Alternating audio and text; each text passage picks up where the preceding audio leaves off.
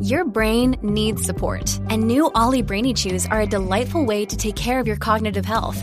Made with scientifically backed ingredients like Thai ginger, L-theanine, and caffeine, Brainy Chews support healthy brain function and help you find your focus, stay chill, or get energized. Be kind to your mind and get these nootropic chews at olly.com. That's O L L Y.com. These statements have not been evaluated by the Food and Drug Administration. This product is not intended to diagnose, treat, cure, or prevent any disease.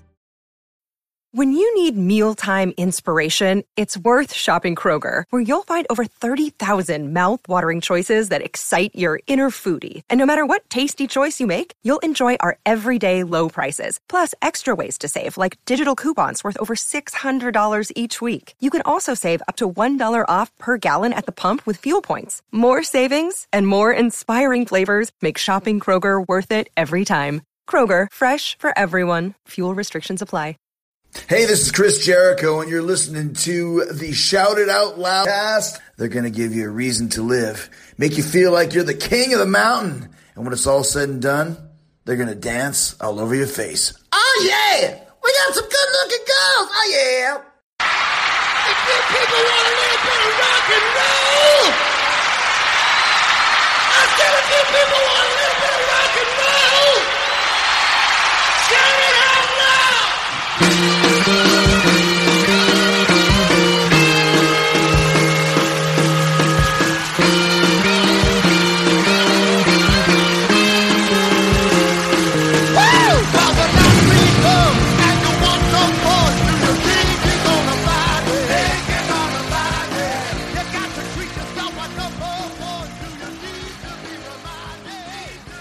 Hello. Hey, what's up there, Kiss Army? Tom and Zeus with another episode of Shouted It Out Loudcast. Episode 88, Eric Lindros. Ugh. But we're calling this one Carrie Stevens, Tom. Oh yeah.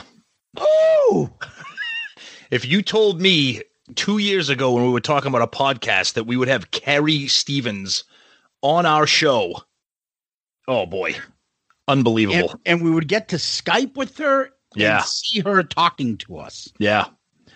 Yeah, it's it was pretty amazing. I mean that that's the amazing part. Other than that, I'm kind of in a mood right now. Yeah, So- we both are. Yeah. So the uh we'll get to the interview part, but and it's a pretty good long interview. So we want to get to it and we want to skip through the rest of the stuff. So I'm assuming you're breathing, so you're fine. I'm so we can skip the, we can skip the uh the uh salutations and all that, right. right? Right. Right. And uh let's go right to the main stuff that we normally get to, and that is polls right off the bat. What Yeah. do we do with polls? Yeah, so last week we did it's, uh, a special with two polls. Special what? Special what? Yeah, two polls. Um, You get- You're giving me work to do now when you I say words like that. I'm sorry. I'm sorry. Go ahead. So we had our good friend uh, and funny guy and fellow paisan author drummer Joey Cassata.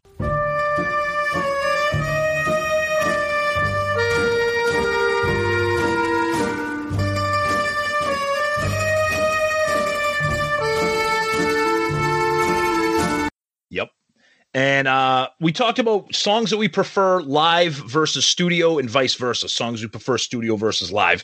So one of the polls was um, of these four, which of these is the best, is better live compared to studio? And that was Harder Than Hell, Let Me Go Rock and Roll, 100,000 Years, and Coming Home. And Let Me Go Rock and Roll uh, was kind of the runaway winner there. Uh, which isn't that big of a surprise. I think everybody acknowledges that that live version, especially the version on Alive, um, is amazing. And me and you have both said that the uh, Tommy's solo on the end of the road tour makes that song stand out in the live version too. What were the what were the what was the breakdown? Do you have that? Uh, yeah, the breakdown was "Let Me Go Rock and Roll" thirty-seven percent, hundred thousand years twenty-five, harder than hell twenty, coming home eighteen. So what I wanted to I- say, I don't understand how coming home from MTV Unplugged falls last, but that's okay. what I wanted to say is I think that's our most spread across the board poll we've ever done. Probably, yeah, the you're right. Fourth place had eighteen percent. Yeah. Yeah, that's true. Yeah. This one, the next one, not so close. So this was the reverse. We had four songs and said which of these has the better studio version compared to when it's played live. And these were actually no, I'm sorry, they were close. Yeah. Forever, Heavens on Fire, Christine 16, and I Want You. Heavens on Fire was the winner, 33%. Right behind it was Forever at 31%.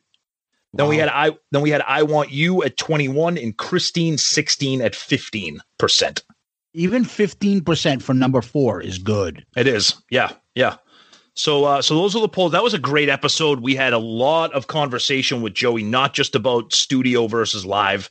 Uh, we talked a lot about the band. We talked a lot about Paul, the drummers, and uh, and of course Joey being a drummer made that episode that much more uh, fun and uh, and interesting. Joey always brings a different dynamic, and I think when he comes on, he gets to be himself with us. And uh, a couple people were commenting like, "Holy shit, you got him to like fucking let loose." Yeah, you know, maybe when he goes on other places, he's uh, not as uh, not as uh, forthcoming. Maybe a little bit in Sunshine Happy Land or Perhaps, something. Per- But perhaps when he's here, he, he lets it, he lets it fly. On uh, Facebook, Tom, we got a few comments. Uh, Okay. our friend o- down under, Scott Donaldson, said, uh, "Finally got to listen, guys. I loved it. Really enjoyed the discussion and thoughts of Joey about Eric Singer. As a fellow drummer, I agree with many of his thoughts.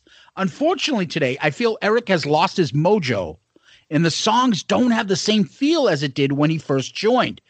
Carr's playing on Animalize is unmatched. As a side note, I also believe that ES shouldn't sing Beth, and Tommy should do a 2000 man with a guitar solo. At least Whoa. that's a cover. Yep. Until next time. Remember now, Scott is in the Kiss cover band in Australia. Correct. Yep. He's Right? the drummer. Yeah. So I love hearing that perspective because we're always taught that, oh, Eric Singer is very proficient. It's nice hearing that two drummers picked up on that. It's funny, too. Same thing. it's funny too, real quick, and then I'm going to let you continue. But what what stood out for me, or what Scott said Eh, about you know Eric Singer losing his mojo. Obviously, everybody acknowledges he's a great drummer, but I remember when we did one of our end of the road concert reviews for the shows. I remember, I remember specifically saying Eric looked bored. Like he looked like he was literally just kind of sitting there, just hitting this, you know, with the sticks, and like he wasn't into it. So it could be an age thing. It could be, hey, I know these songs backwards and forwards. I can just sit here with one eye open and play them. But I, I thought that was an interesting comment from Scott. And you're right, having drummers comment on drummers is uh, lends a way more credibility than hearing from us. You know, you're right. It's really kind of it becomes work for them. Yeah. It's probably work for Eric. It's not fun to go out and, you know, Right. play the same set, the same stuff, same getup, play to a track, perhaps. And, you know, it's not spontaneous rock and roll. Fuck it. Let's do this. Hey, let's play this song. Let's do the it's not. Yep. So to him now it's just okay, this is the time, this is my work, this is where I go, and this you know, I park my car here, I go to grab my coffee, sit down, fill up my TPS reports, you know. exactly. No, it's true. Right? Yep, Uh, Daniel, Daniel People says, "Oh man, Eric singing Beth. I really don't care that it's considered someone else's signature song. I just can't believe they waste our time playing it. Mm. Let Eric come out and sing Hard Luck Woman or Coming Home. Let Paul focus on four to five songs he can nail and share the stage a bit. Personally, I like to hear Gene sing forever. Whatever, buddy. Well, I don't know about I don't know about that. I don't, I don't need to see the demon do it, but I still like to hear it. Right, I agree okay. with the majority of your list. I love the studio versions of Fits Like a Glove, but the cool ending on Animalize Live Uncensored video always gets me when Gene Paul and Bruce do their little trade off parts. yeah. And I hate hating on Tommy, but none of the Bruce era songs sound good. Maybe that's because of what Joey said about tuning. I don't have the ear to notice why it sounds off. It just does. But Unholy on Alive 3 doesn't sound that great either. Yeah. Good point. Now- Nope, good good stuff. The last is one of our one of my favorites is Kevin Jepson. Damn, Mr. Cassata doesn't hold back. I love the passion and honesty. So Yeah, that's uh, great. that's Facebook, Tom. What do you got? So Twitter, so picking up on that, it was funny. So Twisted Kister writes, Cassata walks in, notices Eric Singer, and then underneath it's a gif of a guy with a flamethrower. Yeah, I don't want. I don't mean to shit on Eric Singer, but blah blah blah blah blah blah blah blah blah blah. he did. He came in with a fucking blowtorch, but Uh, it was that's that's one of the reasons why we love having Joey on, and, and that Oh, was God. and that, and that that that conversation about drummers that was like completely spontaneous. It just kind of went there when we were talking about why we love certain songs live versus studio, and then it just took on a life of its also- own.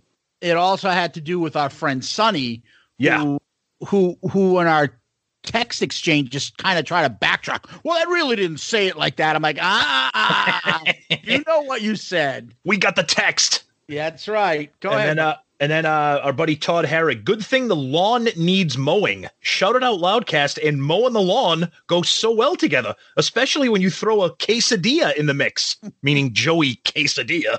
Yeah. JR, fun episode. Eric Singer is the perfect drummer for pandemic Paul in germaphobe Gene. How did we not think of that one? Oh, baptize a new character.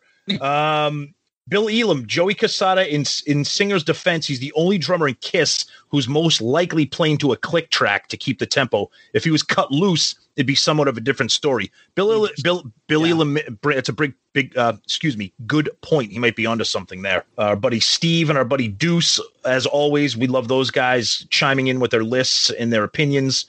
Uh, Shane Swan, just listening now, guys. I think one of the reasons they're not putting anything out is uh, it will come out when their touring days are over. But I agree, give us something, and that's Shane commenting on uh, you know the discussion about the lack of of material put out by the band. Hey, Tom, what was Deuce's number one song played live? What was Deuce's number one song played live? Better live than studio. Let's see. I know I, I have that here. Uh, Um, I'll, I'll give you a hint. It's okay. Deuce. Oh yeah, yeah. I know. Well, you know what? That the reason I did, I think we talked about that. It it seems like such a such a an obvious around. Yeah. You know, everybody's going to pick that. You know, I don't think anybody's going to disagree with that. That doesn't make it not a good pick, but yeah, No, So, and he uh, also took "I Want You." I'm surprised, but he took that. yeah. Um, no, Yeah, I agree with you, Deuce. yeah. Um, good. And uh, anything else you want to get to before we uh, move on to Kiss news? Uh, no, no. Just uh, w- uh, again, you know, thanks to Joey for just a lot of fun, great episode, and you know, it was a long episode. We hope you guys enjoyed it because when the three of us together, the talking doesn't stop. That episode could have been double the length. Yeah, absolutely. We loved it. Yeah. Um, so thank you guys for the letters and the emails and the uh, Facebook and the uh, Twitter comments. Appreciate it. Absolutely. Yep. So Kiss World, uh, it's funny because we go so we got so caught up with Joey and everything that we actually f- skipped over Kiss news last week, which was good because it really wasn't anything at all to talk about. Yeah. Uh, but this week there's a couple things. So we're recording right now on. Uh, we we recorded our interview with Carrie uh, on Wednesday, September 9th. We're recording right now on Thursday, September 10th, and today is the 45th anniversary of the release of Kiss Alive lot of uh lot of that on social media. And coincidentally today was the day that kiss um announced releasing a whole bunch of new kiss alive uh products on kissonline.com a little disappointed in the vinyl uh but of course i bought it because i'm a fucking puppet. Um so i got i got the vinyl. It, it's it's it's unfortunately not what i expected. I was expecting some kind of special deluxe set. All it is is the double vinyl looks like a little bit of a color splash thing, similar to when Masked. You know, I just don't understand how the most iconic, career defining album in their discography doesn't get some kind of box set or or collector's package or something like that. Then they released a couple of T-shirts, and then they released a fucking viewfinder with slides that you put in and look at pictures of the band. I don't know. I don't know. Uh, now, I- now, gr- now, granted, I, I got the vinyl, and I think I and I also ordered one of the cool T-shirts. So, you know, I'm one of those people that bitch about the band, but then they take my money. Did they put a slinky in there too? Yeah, exactly. Oh, oh, a Kiss etch a sketch. Oh, perfect. exactly. What's the one that used to fucking shake and it would make like a mustache on somebody? And fucking what were those things called? Oh yeah, and it had it had like the little magnetic pencil. yeah, yeah, Yeah. Make a little mustache on somebody. Yeah, that's my my head kind of looks like that guy when he's bald. Like that's what that's what that's what I look like right now.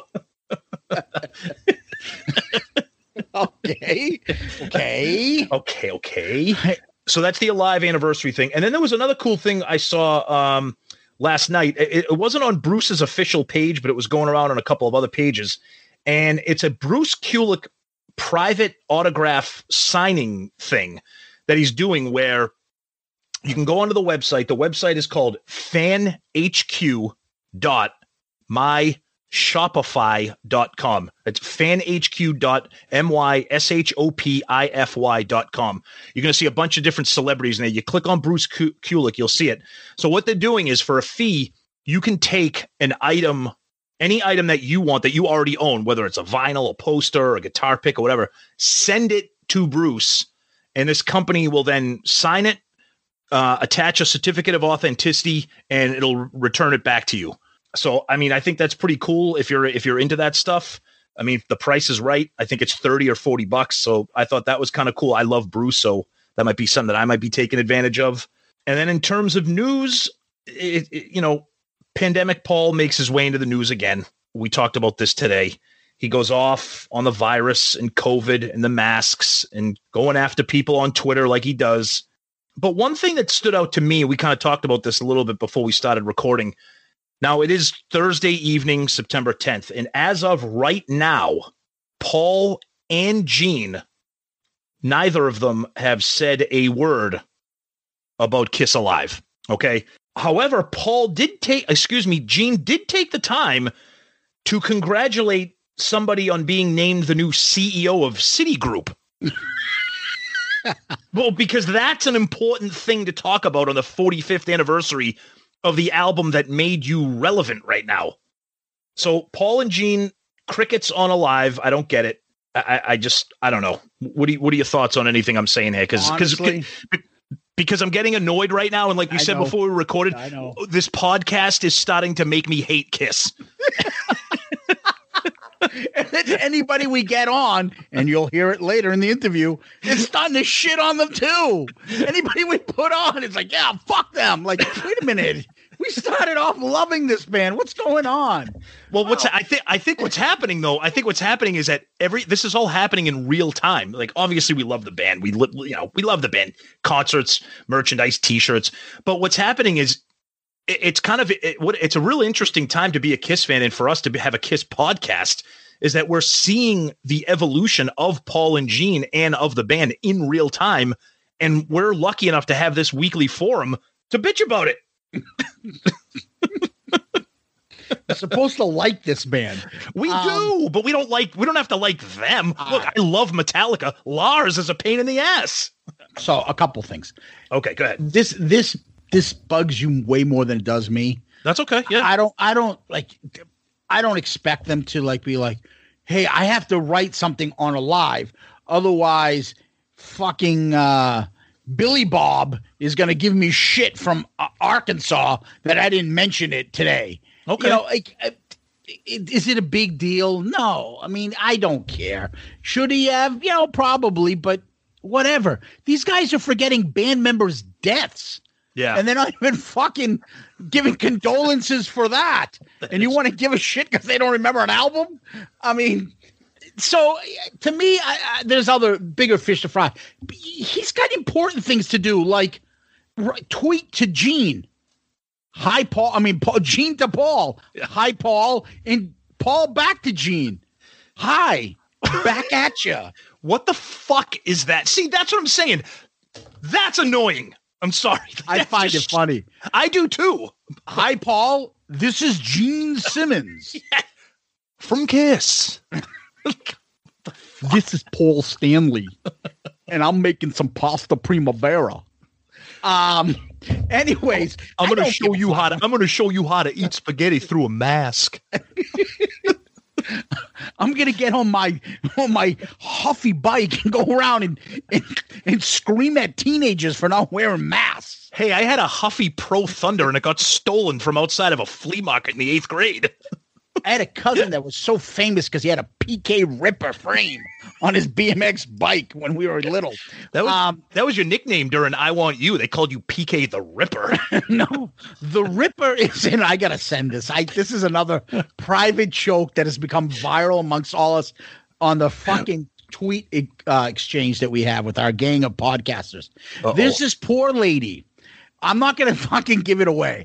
That loves to pose in supposedly like sexy lingerie. Oh no. But I don't think she understands. She's like not American, and she loves to pose with albums in Oh. lingerie, and then, but her poses are not the sexiest poses. They're all of her. They're all of her like lifting a leg up. it just looks like she's ripping them. and we've we've come to baptize her as the Ripper.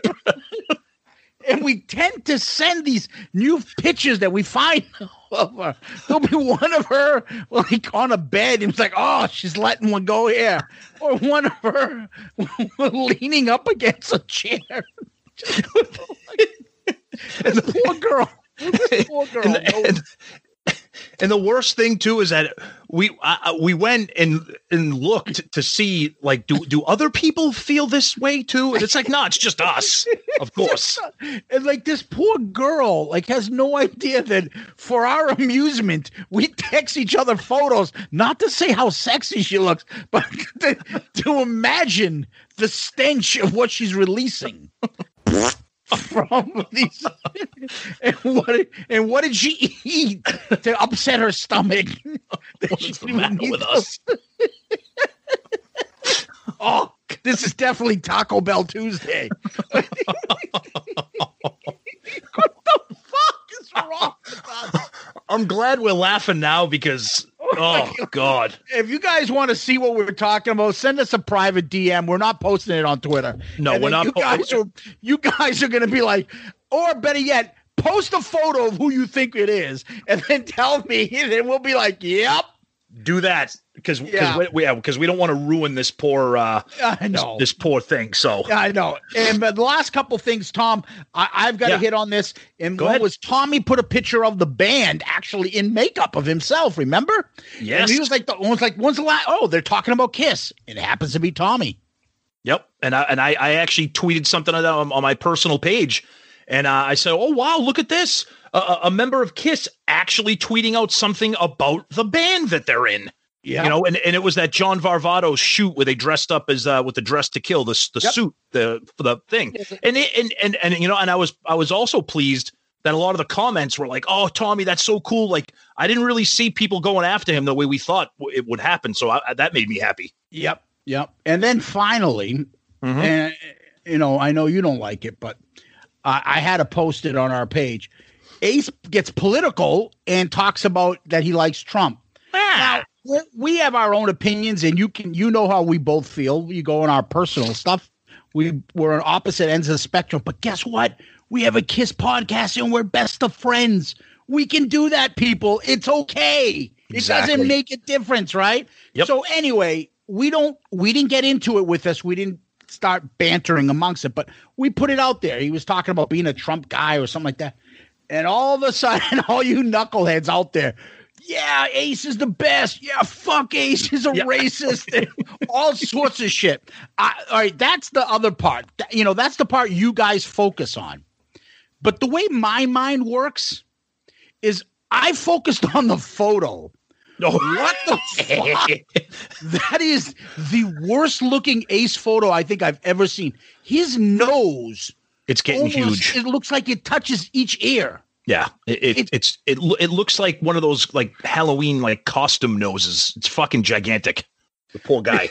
Yeah, it, it looks like like you said, it looks like grandpa is talking to you from From sixteen candles. yeah, exactly. old politician's nose. the Tip O'Neill nose. Joe DiNucci. There's a there's a New England reference for any New England listeners there. Joe- he doesn't look like Joe Malone. That's for somebody else. Yeah. Yes. Yeah. Oh God. Oh, what the fuck? Sorry. Hello, Pantheon podcast listeners. Christian Swain here to tell you more about my experience with Raycon earbuds. Our family now has three pairs of Raycon earbuds around the house, and my wife just grabbed a pair of the Headphone Pros to replace some headphones from a company that was double the price. And yes, she loves them. Now, if you haven't pulled the trigger on a pair of Raycons, Or even if you have, but you're in the market for another pair because they're just that good, well, now is the time to check them out because they just launched their upgraded model of the best selling everyday earbuds. With Raycon's upgraded everyday earbuds, now you also get active noise cancellation, ergonomic design, and multi point connectivity that lets you pair with two devices at once. New quick charge function, three customizable sound styles, plus awareness mode. Available in a variety of vibrant new colors to complement any and all skin tones. I even have a pair of earbuds in a cool green color. I have tried just about every earbud known to humankind, and these Raycons are fantastic. Seriously, if you've been wanting to check out Raycons, there truly is no better time. You're going to ask yourself why you didn't check them out sooner, and Raycon offers a 30-day happiness guarantee. So, what are you waiting for? Go to buyraycon.com slash Pantheon today to get 20% off your Raycon order, plus free shipping. That's right, you'll get 20% off and free shipping at buyraycon.com slash Pantheon. Buyraycon.com slash Pantheon.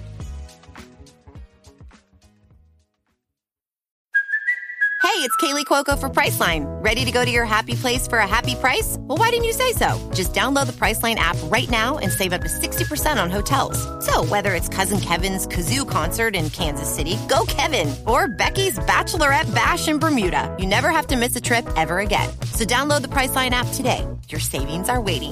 Go to your happy place for a happy price. Go to your happy price, Priceline. Dear Colgate, I love that you love that I love being at home. You even let me whiten my teeth from home because you know how I feel about getting up from my cloud couch. The Colgate Optic White LED kit gives professional level results in just 10 minutes a day for 10 days when used as directed. And that's why, Colgate, I want you to meet my parents because ever since meeting you, I've been living life to the brightest. Colgate Optic White. Find it at all major retailers. Anyway, that that was uh that was basically a lot of news. Yeah. Uh, we got through the rest of the part, Tom, and we're about to talk about our interview with Carrie Stevens. Who is our sponsor, Tom? Well, it's good timing, but everybody knows our sponsor. And if you don't, pay attention because you might want to take advantage of this because free stuff is awesome, but free stuff to spice up your bedroom is even better. Select almost any one item for 50% off, and then adamandeve.com loads on the free stuff. Use promo code LOUDCAST at checkout and get 10 tantalizing free gifts.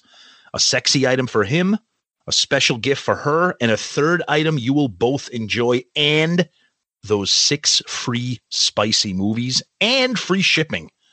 Promo code LOUDCAST at adameve.com. And if you guys take advantage of that promo code, let us know. We want to see if people are actually engaging with this. So let us know if you're taking advantage of that. And if you are, have fun.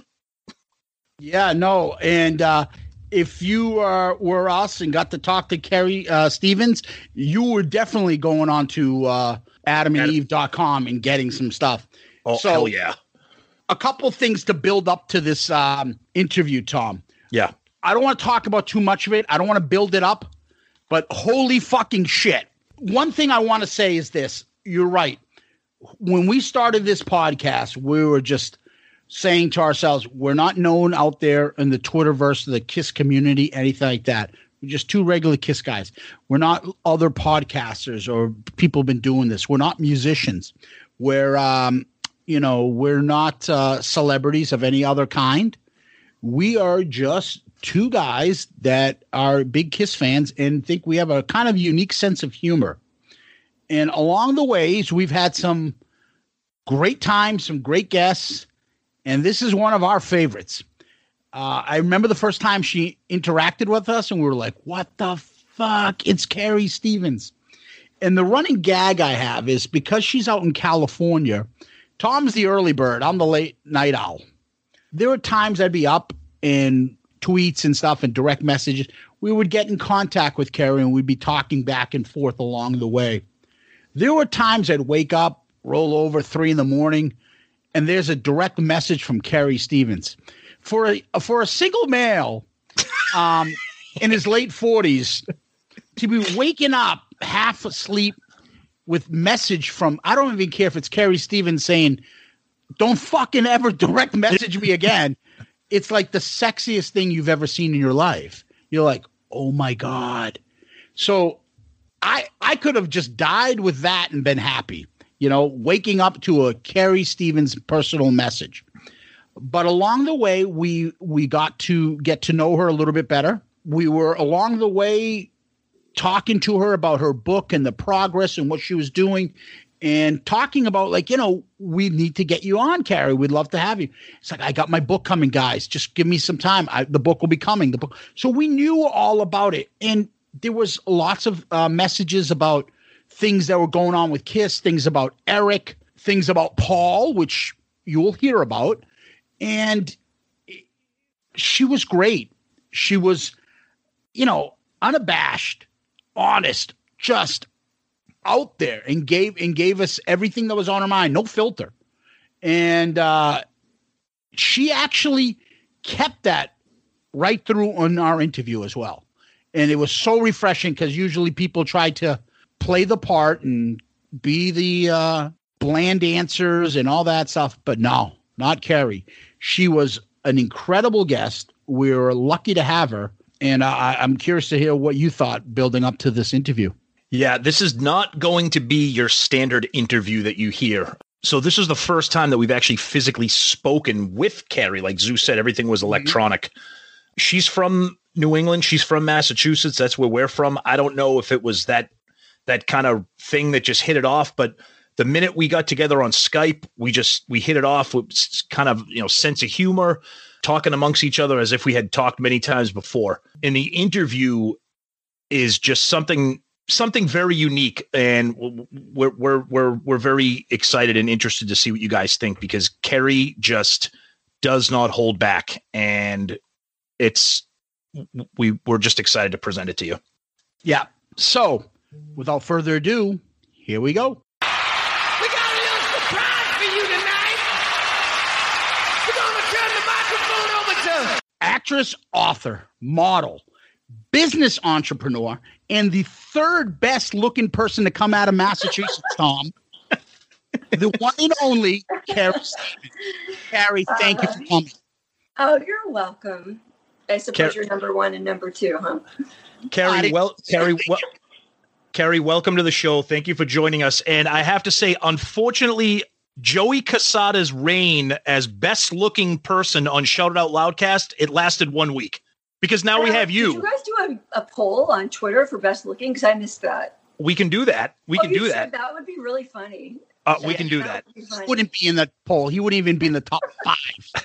Joke. Come on, do it. I think you should put me, Joey Cassata, Chris Jericho, and Bruce Kulick up and see who wins that, that means we got to get Bruce on first, and then we can do it. But I don't. I, uh, Bruce hasn't done your show. Not yet. Not yet. Um, but that's okay. You'll. He's the best. Yeah, you'll still win this poll, anyways. I just have a feeling for all our guests, right, Tom?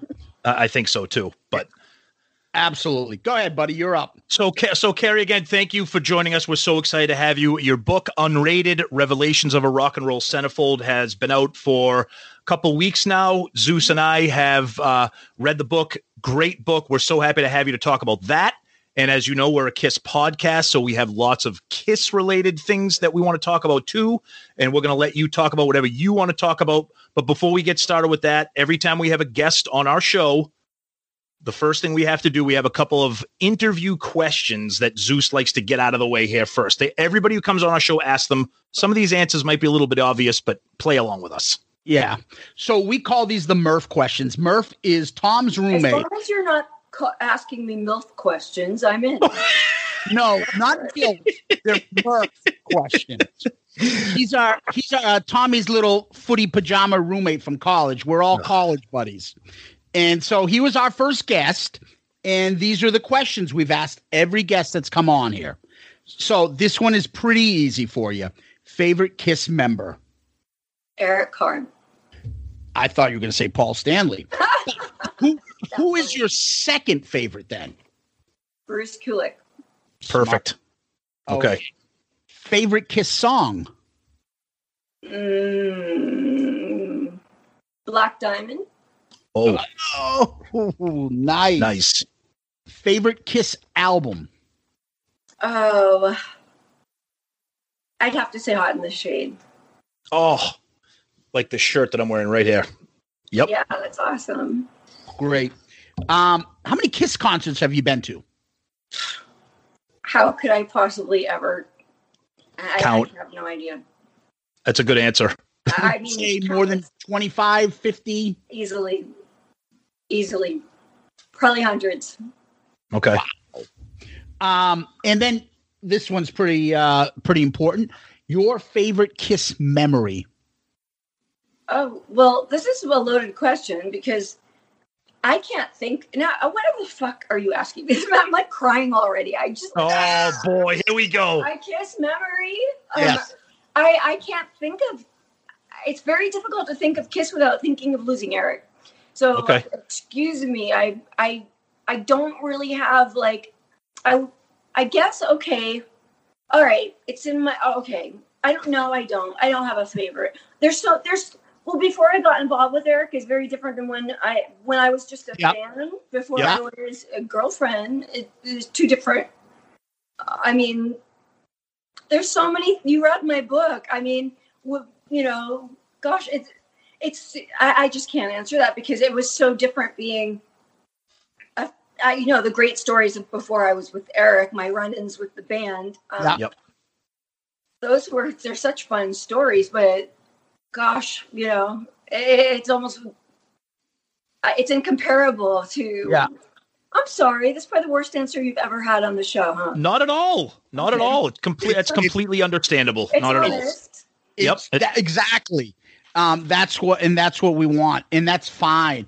Um, I, I don't know. I, w- I thought maybe you know there's some great stories, and we're not giving away stuff. People need to read Oh, the I don't book. mind if people, uh, uh, you know what? If you want to say something that's in my book, I, go ahead. You're not going to, you know, stop me from selling it. It'll help me because, um, you know, people. I think people need to know a little bit more about me. Like they, people don't know anything about me. So if you want to share a little story that's in my book, yeah, I don't care. Absolutely. Yeah, well, you know- that's in my book. I have, you know, hundreds of stories in that book. I have 11 more chapters that I didn't write that I could have in the book. Uh, there, you know, I I had to leave some some things out because it was already 340 pages long, and that was with me editing it so much already. Um, and I knew I, there's some things I left out, knowing that I would be doing interviews and I'd do press and I'd tell stories later. So I have no shortage of them. So fire away. Yeah, no, I, I would probably guess the time somebody asked you to marry them.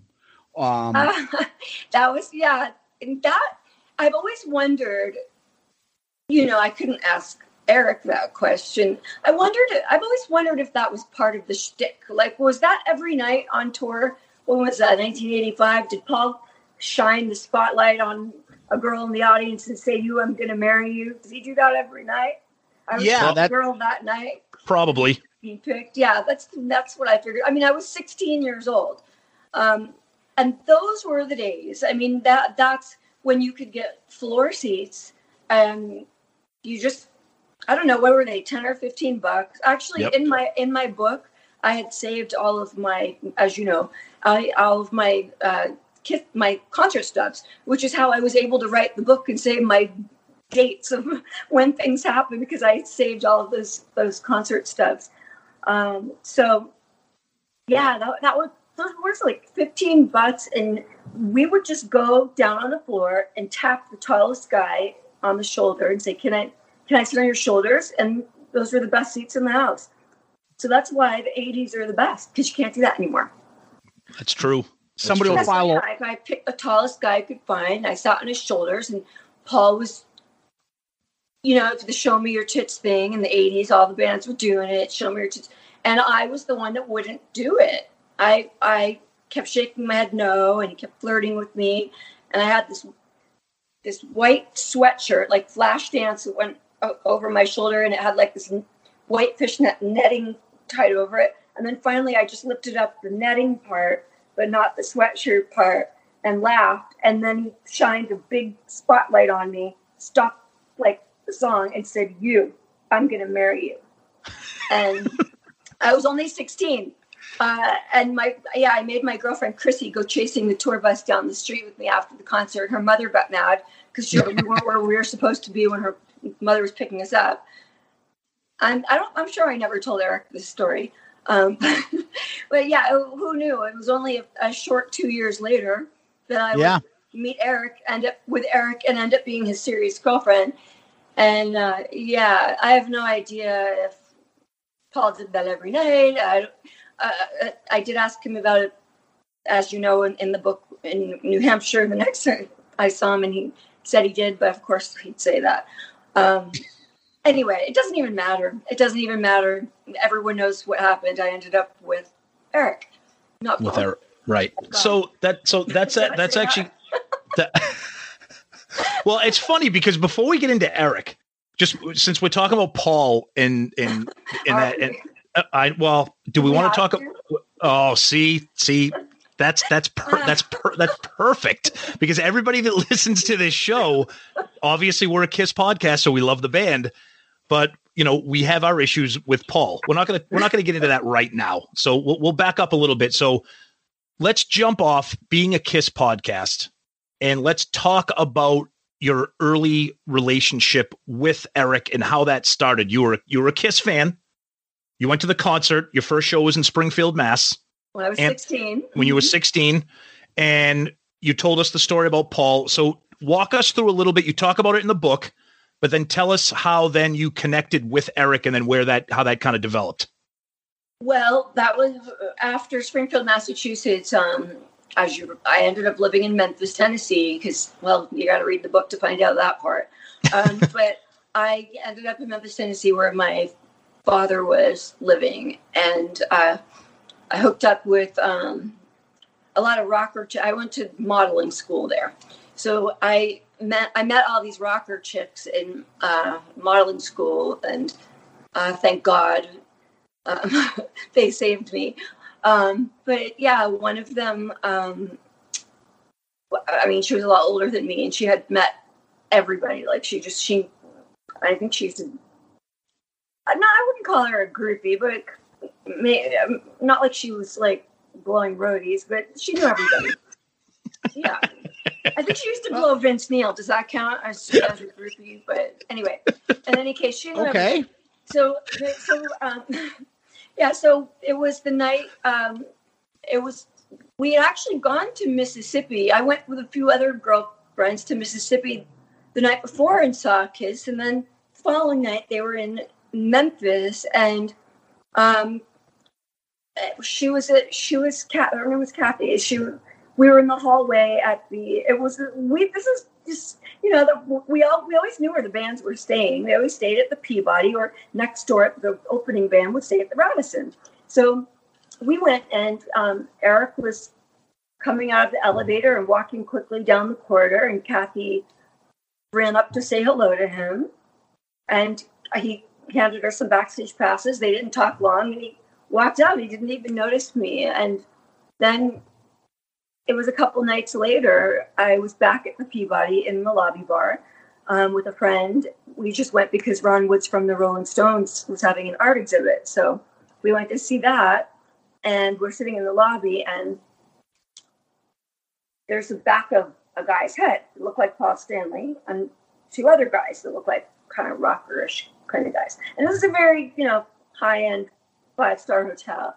But uh, I can't believe I was so bold back then. We thought it was Paul Stanley from the back of his head.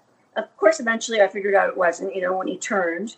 Um, and then I overheard them talking about getting a taxi to go to the Midway Cafe to see the Willies play, a band that my friends and I went to see all the time. And I was bold. I just interrupted. I chimed in and I said, I have a car, I'll take you. And that's how we met. Damn. And that, Wow. that- this is not included in the book because I couldn't. Gosh, I get so freaking teary. I mean, it's like 29 years later, and it still gets to me. I'm It's okay. gonna be it.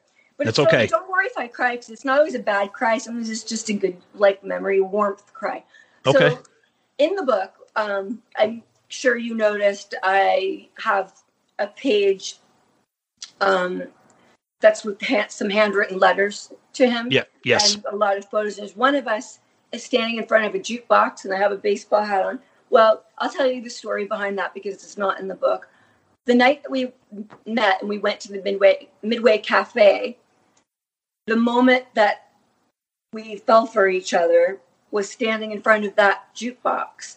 And I remember it like yesterday, like the moment the magic happened and those lights coming out of that jukebox and you know like this eh, I, so anyway we later on when i was his girlfriend and during the hot in the shade tour when we were in memphis we went back to the midway cafe to go stand in front of that jukebox again and take a picture. And that's that's that's the picture that's in the book that i didn't have time to describe the story behind the photo in the book. So that's the photo it had, it had it's very special That that's awesome. That's and amazing. we went back to the spot that you know the magic started Yep. Yeah. Yep. And that's um that's something that I saw in the book. And if I was going to describe it, the words that were in this book were exactly how I found you and how you wrote this book. It was truly raw, true, and unashamed. You let it out. You didn't hide it. You didn't pussyfoot around. But yet, there are parts of the book that I'm like, you know, you could have went for the jugular. You could have went nasty. You could have made it tabloidy. You could have talked, but you're like, I'll only talk about the stuff that happened to me and the people I'll around me. what, no, it was. I writing is about rewriting. So I rewrote this more times than I can remember, and believe me, it was uh, it's it's therapy, and there was it was a lot more. Um, a lot of versions. I was taking out my emotions in the book, and it was actually Chris Jericho of all people, because I don't know him all that well, you know. But um, and uh, like I told you, Joey Cassata, like there's it's, a very special. Oh, you you're not going to believe this, but Eric's sister is chiming in on the other line. This is funny. Oh God. Yeah, Eric's sister is trying to call me while I am talking to you, and she just ruined the screen. So That's okay. We're It's good. okay. It's okay. uh, I, I'm gonna just let it go to voicemail, I guess. it's just funny though. I was just about to tell you how close knit um, Eric's.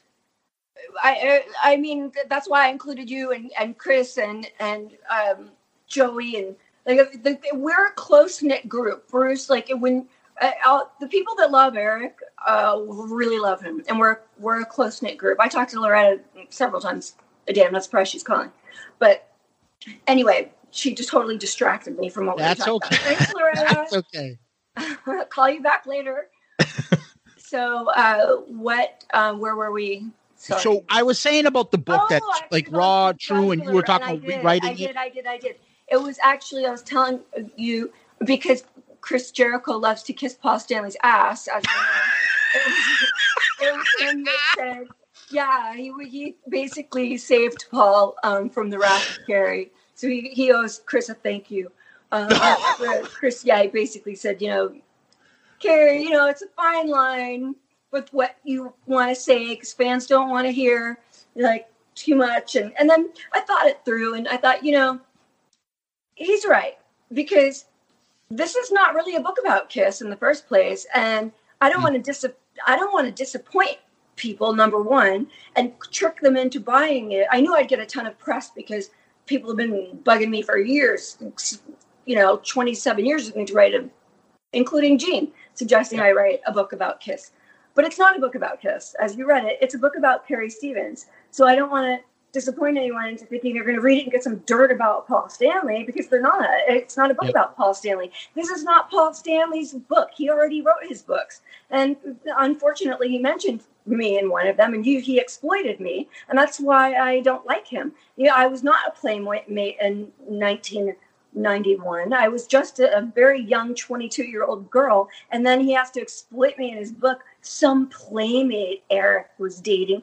Oh, and acting, you know, saying I was like, I, I mean, he, he talked about the most painful moment of my life, the most vulnerable moment of my life, one that he will never experience because God graced him with fame, money, and family and a long life.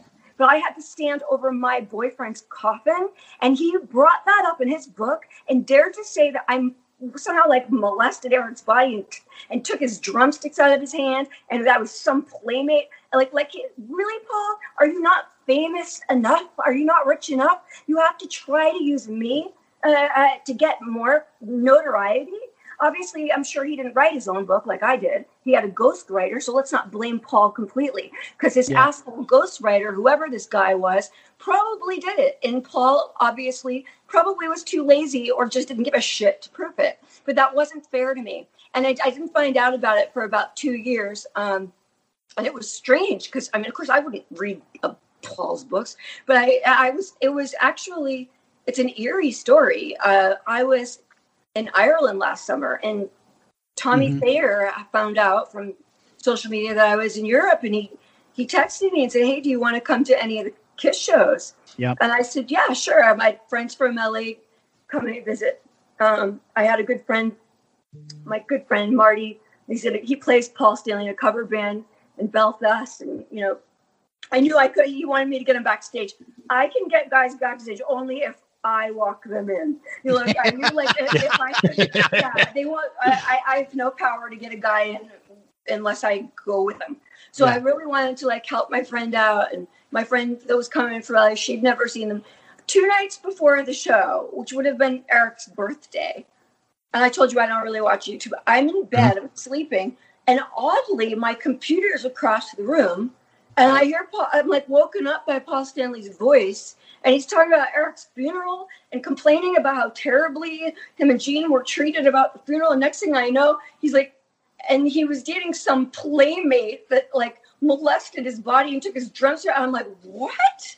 So I, I'm like, it woke. I swear, I thought I was dreaming, and I have no idea how my computer came on in the middle of the night and it landed on Paul Stanley's uh, YouTube talk, voice on his video because I don't listen. I don't really watch YouTube much. It's like it was haunted. I swear, I think Eric wanted me to know because it was on his birthday, July 12th. I was going to their concert the 15th. I would have canceled. I was so mad when I heard that Paul talked about me that way in his book. I was so angry. I really didn't want to go to the show anymore.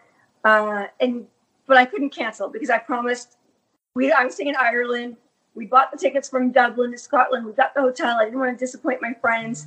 Um, but I, you know, I had to stand in line like everyone else for the meet and greet, and I stood. They, you know, they waved you to. You're supposed to stand between Gene and Paul. I refused. I stand. I stood straight next to Tommy, and then I gave Gene a giant hug, and I gave Eric Singer a big kiss on the cheek, and I wouldn't make eye contact with Paul. And then um, I actually walked out of the show uh, as he was um, butchering. Um, oh, I forgot what song he was butchering. He was butchering one of them. I, I couldn't take it anymore, and so I just left. But you know, um, that he, I- it was also brought to my attention because, like I told you, I, I, my friend Marty that is is in the Kiss cover band told me that Paul leaned over to Tommy and said something snide about me after I refused to acknowledge him. Um, but he should ask himself why I refused to acknowledge him because that was very wrong what he did to me. That was very wrong. And um, besides that, I'll never read his book, but it was he also, uh, according to what I've heard, refers to Eric as a putz. I don't believe that you should speak ill of the dead. It's classless. He's not here to defend himself, and furthermore, he is a complete liar for calling Eric uh, a drug addict or saying he's on drugs. Eric never did drugs. He made it clear to me that he would dump me if I ever did drugs, and um, he only accidentally ate a space cake. Um, I did not trash Paul in my book because, like I said, it's not a book about Paul. Um, but I was very aware that he wrote myths, mistruths, and lies about Eric um, that were needless um, and ruthless in his book, and I corrected them in my book by saying what happened without having to call Paul what I'm saying live now a complete Yeah. liar who actually I'm damn sure that he never wrote uh, a word of his book himself. So um, uh, celebrities like that, um, they just don't. You know, everybody knows that they don't Yeah. write their own books.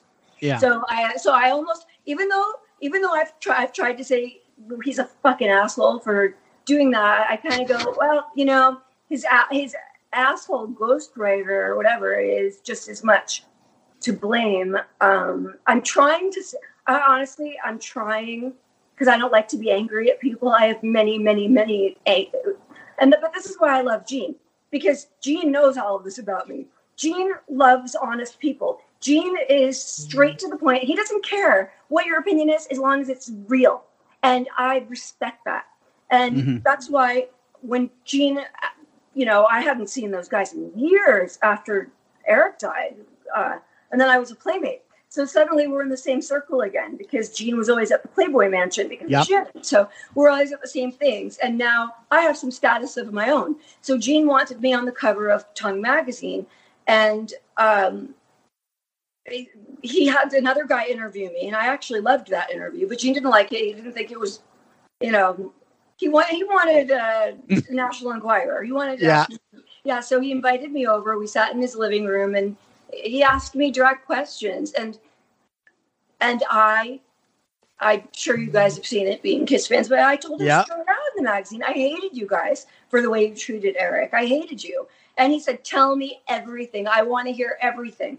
And I did. I said everything and he printed it. And that is why I'm a fan of Gene. that is why I respect Gene. So Yeah. I'm not pro Kiss. I'm not anti Kiss. I I know them way too personally to speak um, like the same fan I was when I was 18 years old and met Eric. That's why I couldn't answer your first question. So I hope that's clearer now.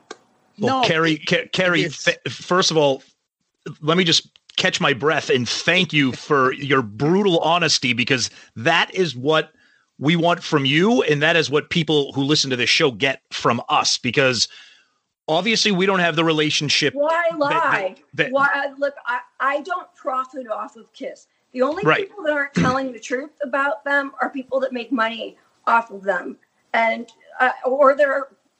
Uh, uh, I'm not afraid, and like I said, I I respect Gene because he. It's only fair to expect the same of others that you give to them, and that is why I admire Gene Simmons so much. You know, he's not a hypocrite and they're those, are st- either, and, and, they're not and, either, and you know, like, and aren't aren't aren't liars boring anyway? They're, liars are boring. Like if I, who when I when I originally wrote this book, it had a very bad title. Um, it was called "Nice Girls Don't," and you, I, I thought of that because nobody wants to write. No one wants to read about a boring girl. You don't want to. You you want to read about the bad girl. You don't. Nice girls are boring. So like if I had been polite and and and fake, uh, it would be boring, and who would want to read that? So I believe in being raw, true, and unabashed. And I that's and, and, and, and that's what I mean about w- w- with us on a, obviously on a lower level because we don't have the relationship that you have with the band, but we have we have voiced our opinions on how we feel about the band. We love the band. Obviously, we have a Kiss podcast. Obviously, we love them. Follow them since we were kids, but we have our own very very strong emotions about Yes, well, Paul and about- me and about I, Gene. I absolutely love them and respect them as a band. right, I mean, right. How can you not respect someone who's a, a group of, including Paul, um, as being so successful for 40 years at what they've done? I, I don't know if I'm right about 40 years. You can correct me on that. But for a very long time, they've been uh, they they've survived, and you have to respect them for that. So, and yes, they've got a great shtick, great marketing. They're entertaining to talk about. I I, I love a lot of their music, not all of it, um, but um, I I think you should talk to Joey Cassata more about the music and me, and more about the relationships with the band. Yeah. uh, he's better That- at that. That's okay. So what I wanted to say is, um, and I'll put on my like little psych, you know, psychiatrist hat here. I feel like he realized, and this is Paul, that he comes across in Gene like assholes during this whole Eric thing. Yep. So he has to Now, spin please it. back up. I didn't hear you clearly. Yeah, what I'm Do you saying- they've realized they're assholes, or just Paul realizes he's Re- an asshole. I'm just saying they realized that the whole Eric There's no part. other way, though. How else do you not come off like an So- asshole with what so happened? There's what no they have to way. do is they have to spin it and try to get ahead of the story and they get very dismissive about someone like you and they use dismissive language purposely like playmate like you were just some girl, like, and that you were doing strange things, and like it was surreal for them. And so this is the kind of crap that they threw out there. I feel like Paul and them realized that they look like assholes with Eric and stuff, and they handled it wrong. And so they have to get dismissive and get ahead of the narrative. So they dismiss it, get dismissive with you. Oh, some playmate, some girl. I would say so- they. I, I would say Paul. But Okay. unless there's something I haven't heard about, I, I've never heard of anyone else speaking negatively. Uh, I think, uh, I, I think, but I do think that he's. They are huge stars. I'll never be, you know, as huge as they are. I think they dismiss everybody. I don't think it's just me. I think they're they think they're bigger than everyone. And I keep I don't want to keep saying they because some people are bigger assholes than others. So I definitely think Paul thinks I'm a little nobody, and I think that uh, I, I a lot of people are uh, like, "Ooh, wow, Carrie, are you gonna like reveal, you know, what they really did to Eric when he was dying your book?" I'm like, it's nothing I haven't already revealed. Like I've been saying it since you know it happened, but I've only been interviewed by Kiss fanzines and things, and like that, you know, like, and I wasn't really in a position uh, to. I, I didn't, re- and ever, and a few times when I have been, I it's edited out the real story. If people do pay attention, the one person that did not edit me was Gene Simmons, and that's why I respect him. Um, the other, on the other hand, um, I Paul's a lot more. I mean, Gene is a lot friendlier and a more um, personable person. I never had the opportunity with Paul to confront him like I did Gene and face to face say, "Hey, I used to hate you." As a matter of fact, you're going. You guys are going to love this story. Paul, I moved since then. Paul was my neighbor after Eric died for like 19 years. 19 years, Paul was my neighbor. Oh my God. I had to see him everywhere.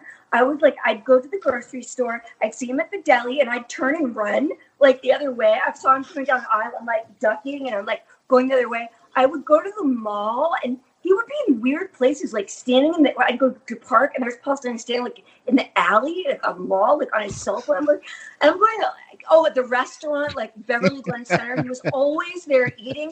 And I was like, why can't I run into like Leonardo DiCaprio or someone? Why is it always Paul Stanley? I see him everywhere I go.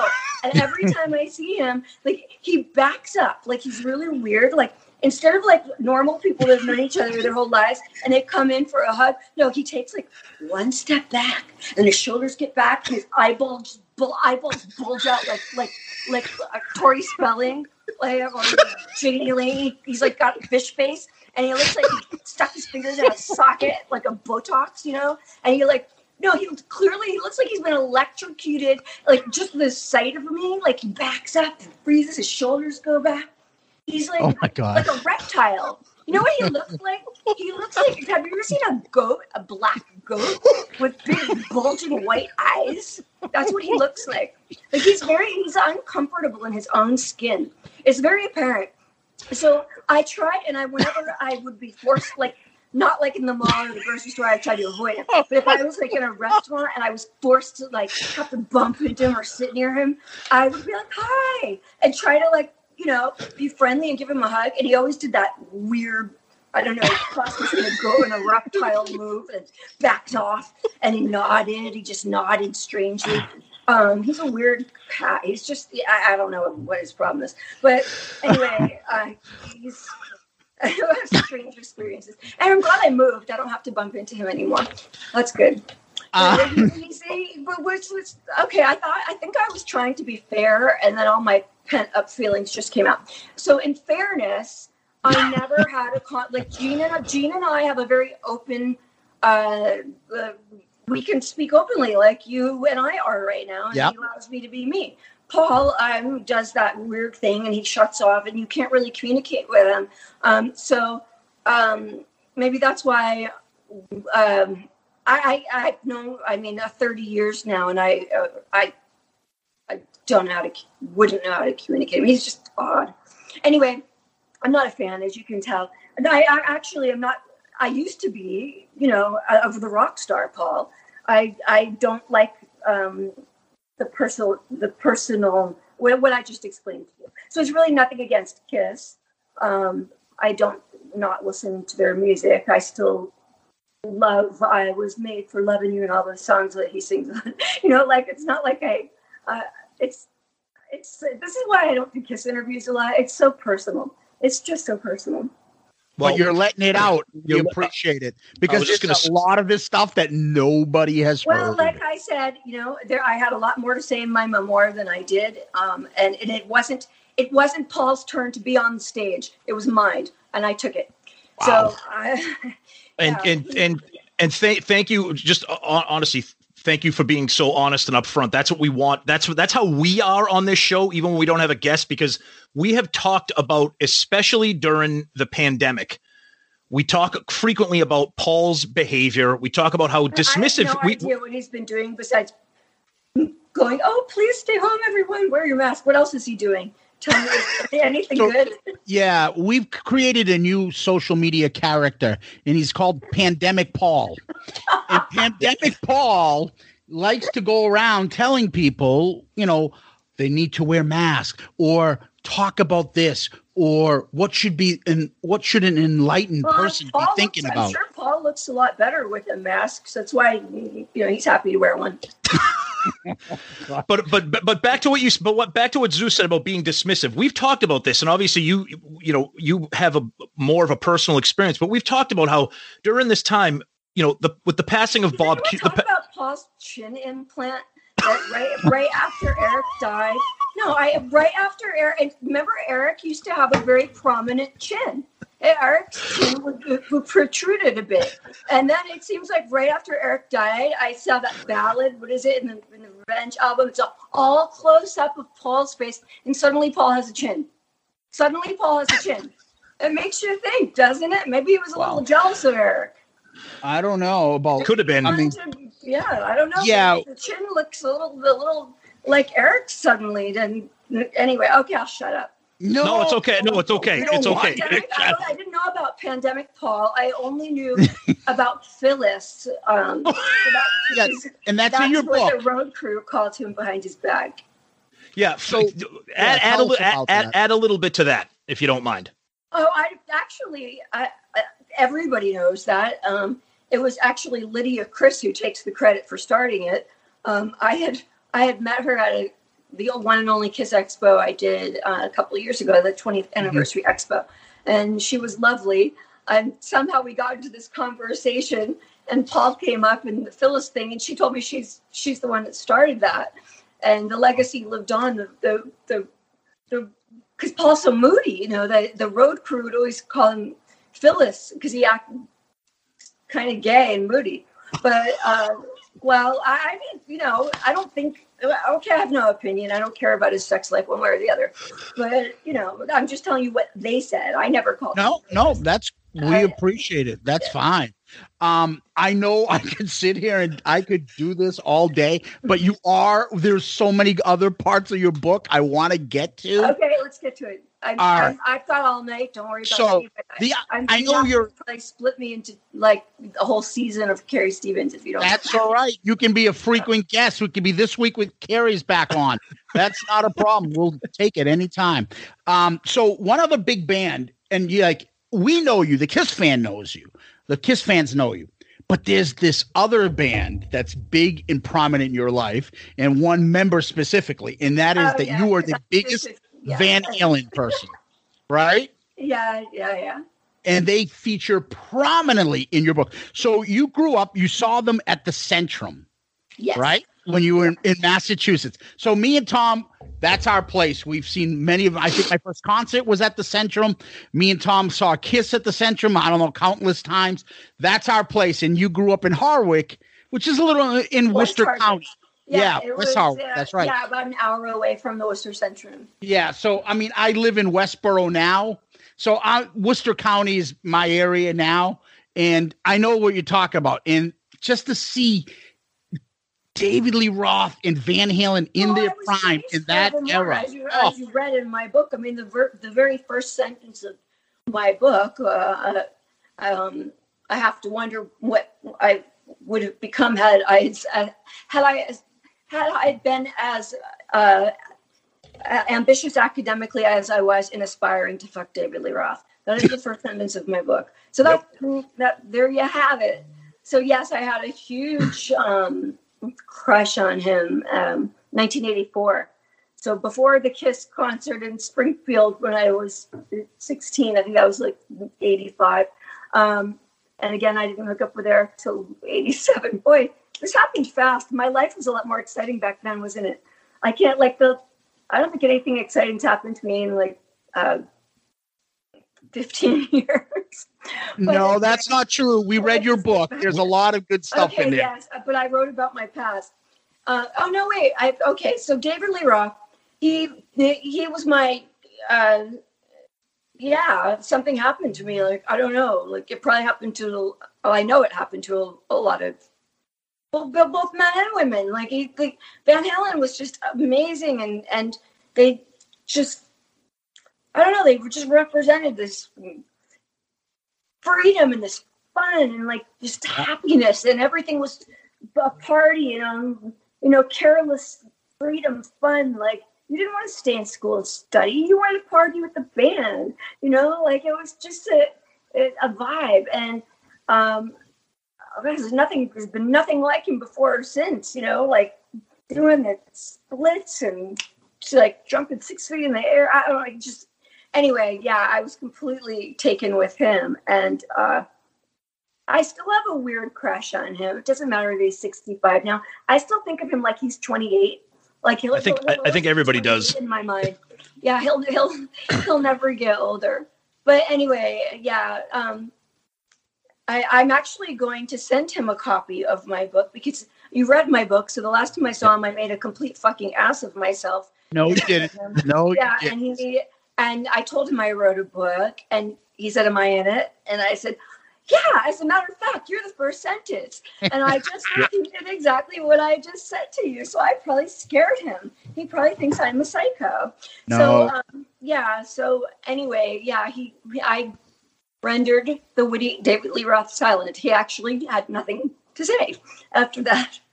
Um, so I don't think it's what he expected at all, uh, obviously. So, uh, but he, his manager um, gave me her card, and I, I told him that I was going to send him a copy of it before I released it and make sure that he was okay with everything. Um, but I never did that because um, I'd look like a bigger psycho than I already did um, because I don't need David Lee Roth's approval to um, release a book, and um, it would only make me feel more embarrassed if he didn't respond. and I don't say I, I think I, I think he'll be he'll like what I said about him a lot. I mean, um, I He come Uh, he comes across as great. He doesn't you know come across I, as a jerk. Honestly, say besides my crush on him, I hung out with him many, many, many a time, countless times. I don't couldn't remember every time. I describe it in the book, but from I never remember a, mean or bad bone in his body. Not towards me, not towards anyone else. I mean, he was just so easygoing, chill, really sweet guy.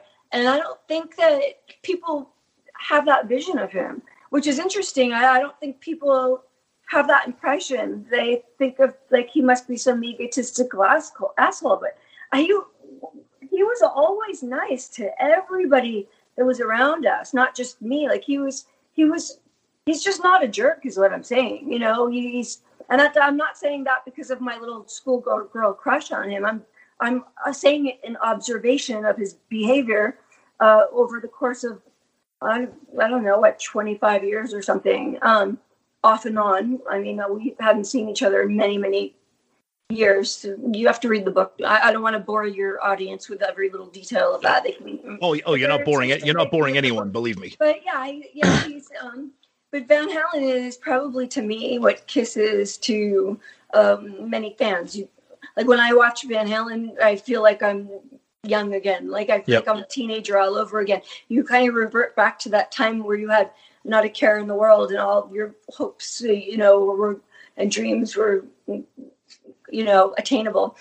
Um, you know, before you were damaged, it just re- represents a time in your life. You know, Oh, yeah. you were pure. You know, so that then and that's kind of uh, that's that's Van Halen. I can't compare. I can understand how you would see Kiss that way, but because I have so much emotional baggage with Kiss, um, they they they were this close to being that for me until I got involved with Eric. I'm sure if I had gotten involved with a Van Halen member, it would have uh, changed my outlook a bit. But for me, they are still, um, even though I had a slight, um, whatever you call it, with Dave, it it, it was like uh, more like two ships passing in the night, and, and I'm still not sure what happened. and that's the funny part of it. I know. Now, now, now on this pr- on this Kiss tour, obviously prior to the COVID delaying anything, Oh yeah, David Lee Roth David Lee me for Kiss. That was hilarious. And you know, recently, and I couldn't put everything in the book, but I I do t- talk in the book about how uh, it was. I think this. Oh, right now we're in September, so it's Yep. exactly two years since I ran into David Lee Roth. Told him, well, I went to. He was playing at a charity event, uh, and I he spotted me in the audience. I second year in a row he played, but this time he noticed me and he sent security to get me, and that's how I ended up backstage making an ass of myself, talking like a babbling teenager. But anyway, he uh, he uh, asked. Well, he, we were to, reminiscing about back in the day, and he said, "But we never sweetened the deal." Like meaning we never slept together. And I'm like, yes, we did because I thought we, well, I, I thought we did. I thought we did because I slept over, but I didn't. I I didn't. I thought it was my fault because I drank too much whiskey the night before to have the nerve to even go home with him, and so I assumed we did. I just thought I was too drunk to remember it. So when he said that I we didn't, I said yes, we did. But then actually later when I got home and thought about it, I'm like, you know, maybe he was right. It was 25. I was only 23. It was 25 years ago. So may I've been thinking all these years I had sex with David Lee Roth. Maybe I never. Neither of us know, and that's the fun. That's it's sad, but it's funny. It's very funny. Um, so anyway, I yeah. Well, I guess I guess kind of gave the story away, but um, yeah, that was.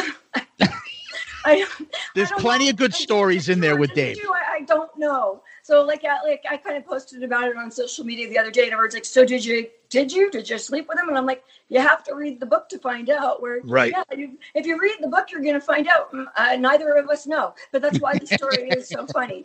But so in the course of the conversation with him, when he said we didn't, we never sweetened the deal, and I said yes, we did, and then we started talking about, it, and I said, well, because we have we had spent a lot of time together when you read the book before the night that we slept together and he wanted to know why i always ran off. I always ran away at the end of the night. I just you know the ugly night lights would come up and i would disappear like like cinderella like or the pumpkin turned into a pumpkin at the end of the night. But i'd go home to eric. So i told dave only two years ago i said i had a boyfriend. I had a boyfriend and he kind of nodded seriously and he's like you did? And i said eric carr. And he kind of nodded like he was confused. And i said you know the drummer for kiss? And he's like oh yeah. So so the whole you got to understand this was so many years ago. And it's and i would go home to eric at two in the morning and like be like poke poke poke poke waking him up all hyper and excited about guess who's flirting me guess who's flirting with me all night. David lee roth. And he's like uh go to bed. You know like like he yeah eric he knew that how much I was so in love with him. Like he wasn't. Thank God he wasn't. Like every boyfriend I've had since Eric has been an insanely jealous person, and Eric wasn't. I, I if and it, that doesn't work with me. So hopefully I'll find someone again that is not insecure and jealous. But Eric um, wasn't, and uh, wasn't threatened by my ridiculous David Lee Roth crush. And um, and then when I did, I, I don't know. Like I said, it was it's like you got to read the book. There's so many interludes between Dave and I, and I'm so in awe of him to this day, as if. I mean, it sounds like I know him really well talking to you, but I still feel like that 14 year old girl that saw him for the first time, and I'm like, really, you remember me? Like I might, I make a complete asshole of myself, and he's like, Carrie, of course I know you. Like you light up a room. You like, like. Eh, I think he knows me, but he thinks I'm uh, deranged and dangerous at this point. so yeah, I, I, and, and and in any case, I did not do what I said two years ago, and I was not going. to I I said I would send him a copy to approve. I'm sure he was just I, I bet he didn't even think that I'd actually. A lot of people say they're going to write a book, and who, who actually does it? But I actually did it, and uh, my hardcovers are going to be out soon. I still have his manager's business card. I am going to finally. I'm going to send it to him and say, "Hey, I promised you. I send you the book. Here it is. Hope you like it." That's With awesome. nothing, with no other expectations in mind. Okay, that's gonna that's gonna be my closure for making my an ass of myself in front of him last my son. Now you have a lot of like. So one of the things that me I said to Tom after we we both read it, we like we went we were talking about it to with each other, I was like, I think you know. And you said earlier, well, I had nothing really going on the last few years. I'm like, you have no idea when you talk about a lot of these things in your book that me and Tom are like, what? Like, oh yeah, I just drove. I flew in a plane with so and so and so. and Yeah, I was on his private jet, and we just went to this for the Oh, weekend. know- Yeah, I I just did. didn't even mention. Yeah, it's there's like a mil like oh yeah, I'm, I'm hanging out with this guy. Yeah, I dated Joey from Friends. Yeah, I did this. I did this, Oh, yeah, and I'm no, like, dude. If I have to go to Tom to visit him in New Hampshire for the weekend to hang out with him at his cabin, it's like I got a plan for six months. I got to figure out shit, and it's like a big ordeal. You just fly all over the world, have this fun. You go wherever you go. You're like this, this adventure, this stuff. You Yeah, live an exciting life. Those opportunities. There was a little voice in my head that said, "Someday you're not going to have these opportunities, so you take one. Everyone that comes along, take it." And and I did. God bless and then you. I thought my life would change when my son came along. Um, but yeah, actually, I kept getting opportunities, and I and I kept taking them. The last um, it's, life's gotten. Well, I won't bore you with the last boring five years. I had time to write a book because I was not flying around on private jets and things. But um, but yeah, life, life. I, I, I'm, I'm so blessed to have a son who, um, my favorite person in the world. And you read it in the book. when he he was my biggest cheerleader, and he said to me, you know, Carrie, if you had not taken risks in life, you would have nothing to write about. He said, with high risk comes high reward. And that's when I said the apple doesn't fall far from the true tree. He is my son. Um, Yep. and and he's right. And and if, if I had not done everything I did, I mean I could have played it safe. I, I could have done done things differently. And sometimes yeah, I look back and go, Wow, I was crazy. But then again I wouldn't have a book to write had I not been a little crazy, huh? No, so that, no. that that leads me that leads me to a question. So kind of a two part question.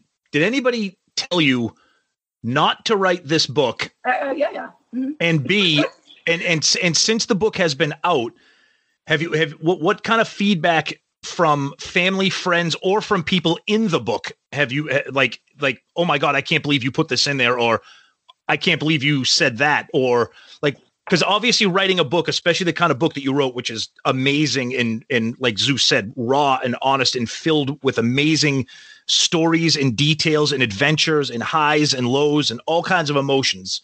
I mean, it's a spectacular book. You know, and a lot of times people would people on your side might be like, "Well, Carrie, do you really want to do this?" Obviously, you did. I, you know, of course, this has gone on, and, and it was. It took me two and a half years to write the book, but it's something I thought about and originally started 27 years ago. So maybe 28. So it, um, I was. I've. Well, let's talk about the recent few years. So uh, I went through uh, probably five lawyers. I went through uh, bullshit from family.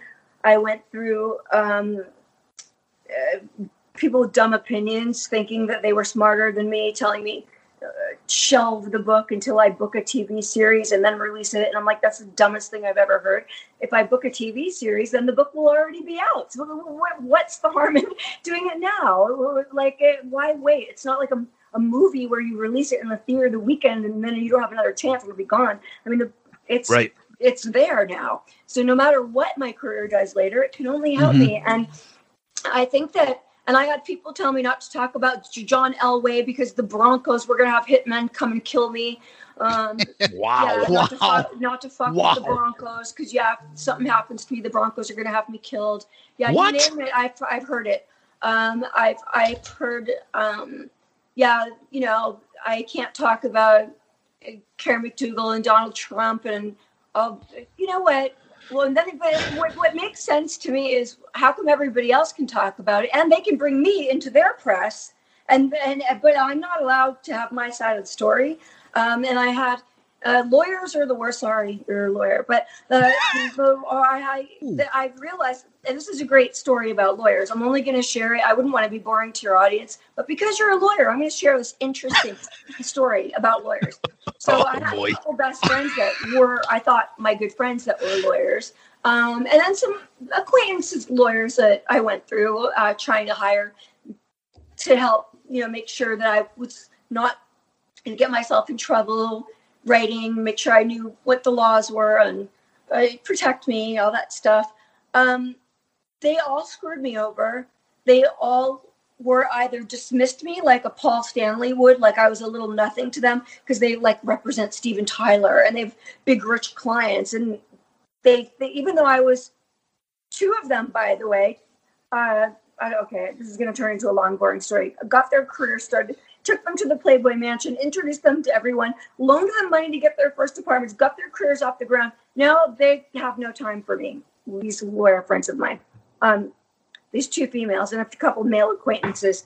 So I went through lots of lawyers trying to get help who basically told me to be scared of everything and not, and I'd be crazy um, to do what I'm doing.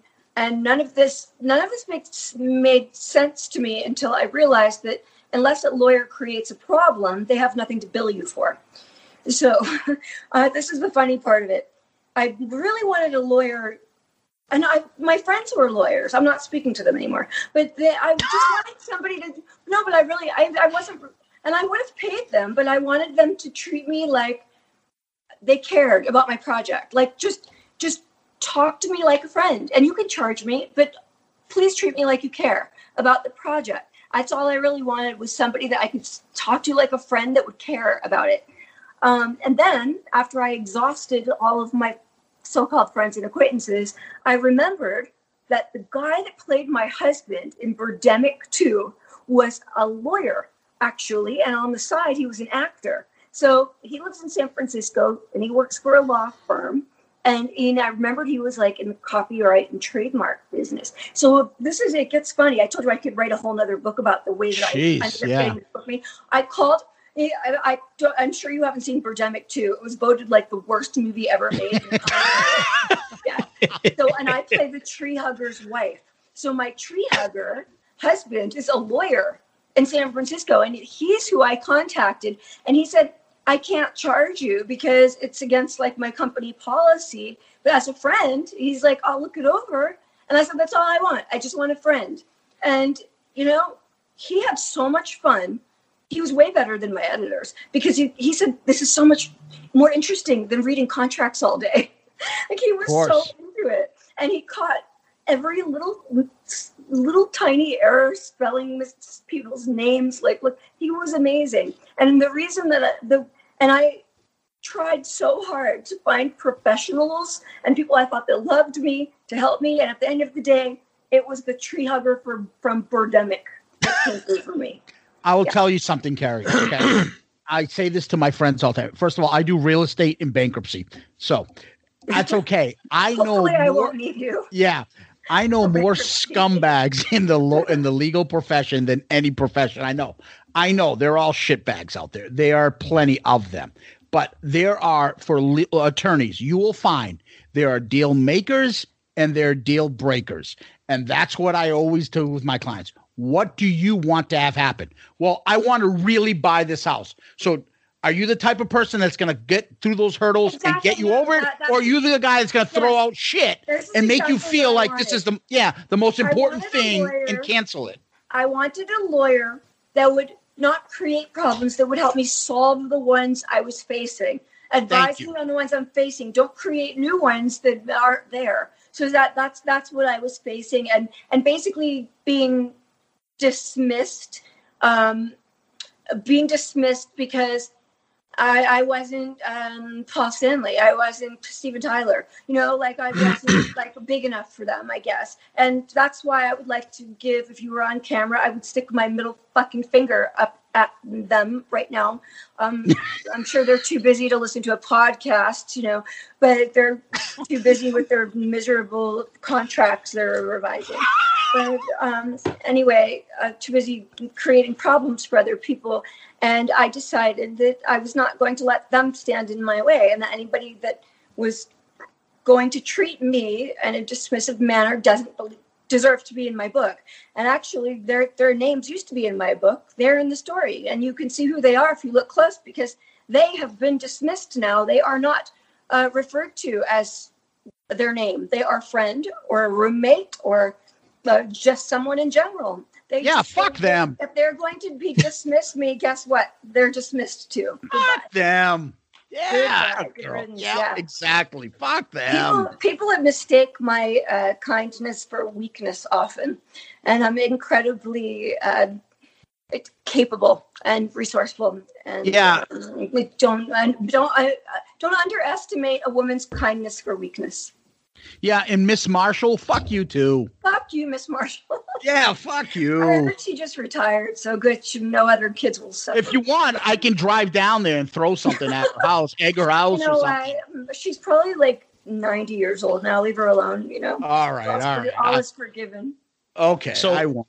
So as we kind of come around here full circle, like so can you can you answer if you've gotten any what kind of reception or Oh, I feed actually- feedback? That's a great question because it's been the absolute opposite of what I expected. Okay. Um, I, I I really expected hate and trollers. I expected. Yeah. I I said I'm. I had to say to myself, and I, I told a couple of my close friends and my son. I said.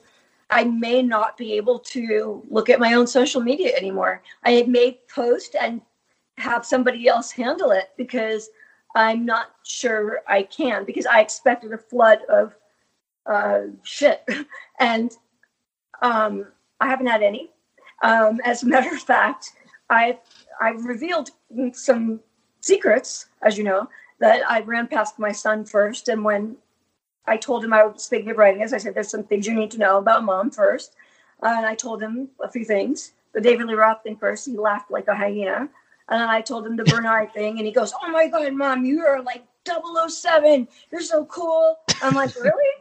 Oh, okay then. If you think I'm cool, then I'm writing the book."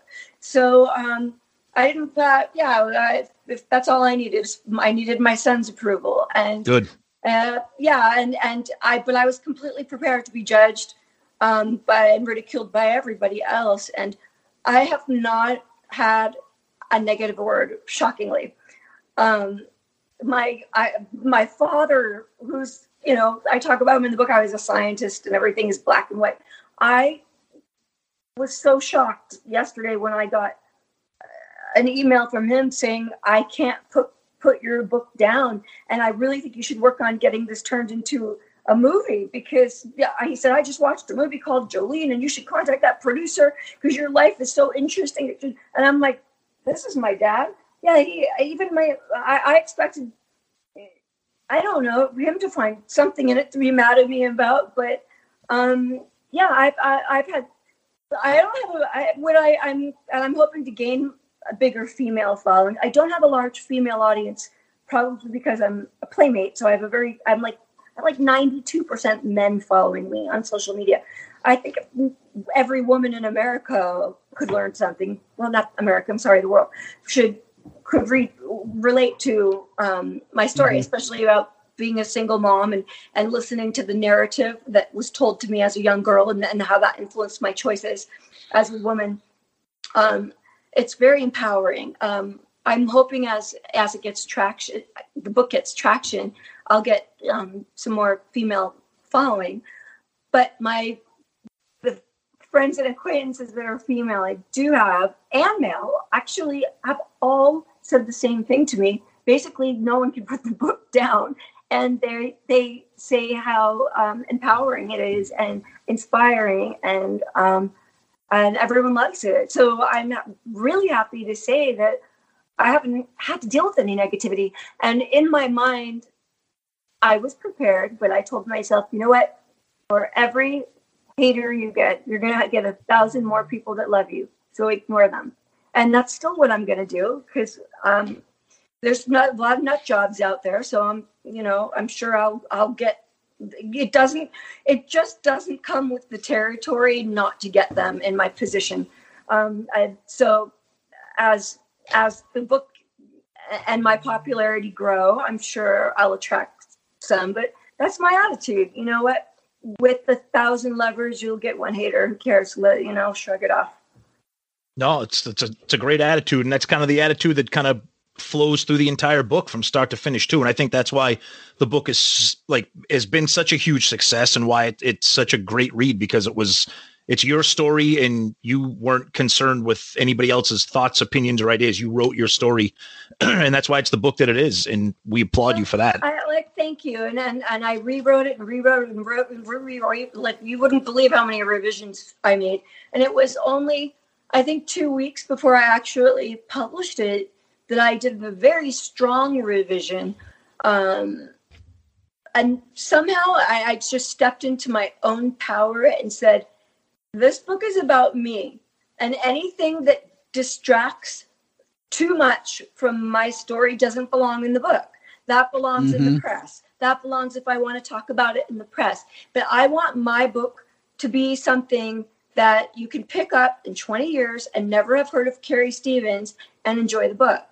And I don't want, I want it to be authentic. Well, it is. I wanted it, to be, and I succeeded in writing a very authentic book that doesn't, um, I could have, as you know, I could have um, uh, been a publicity whore, like, uh, you know, like I, I there's there there was a lot of uh, places in there that I, I could have ran, ran with some uh, trash, and I chose not to, and I because I was thinking long term.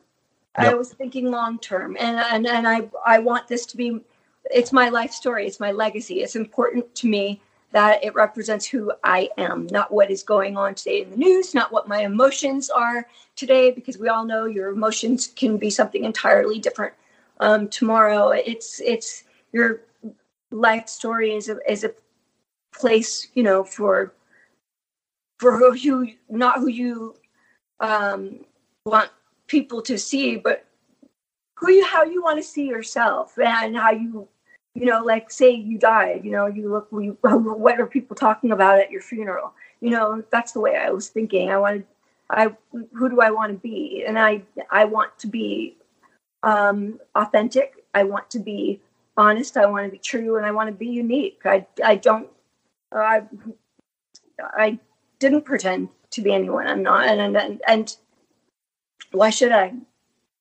No, and I think, and, and I, and I think that's that's so well said, and you can you can feel that throughout the book. And I think one of my favorite, one of my favorite moments in the book, and there's a lot of them, was how you you put a lot of attention and focus on how you wanted to end the book. Like that was a big deal to oh, you, it was hard and and and and, and the way you did it, you know, again, we don't want to give things away. We want people to buy the book and read it.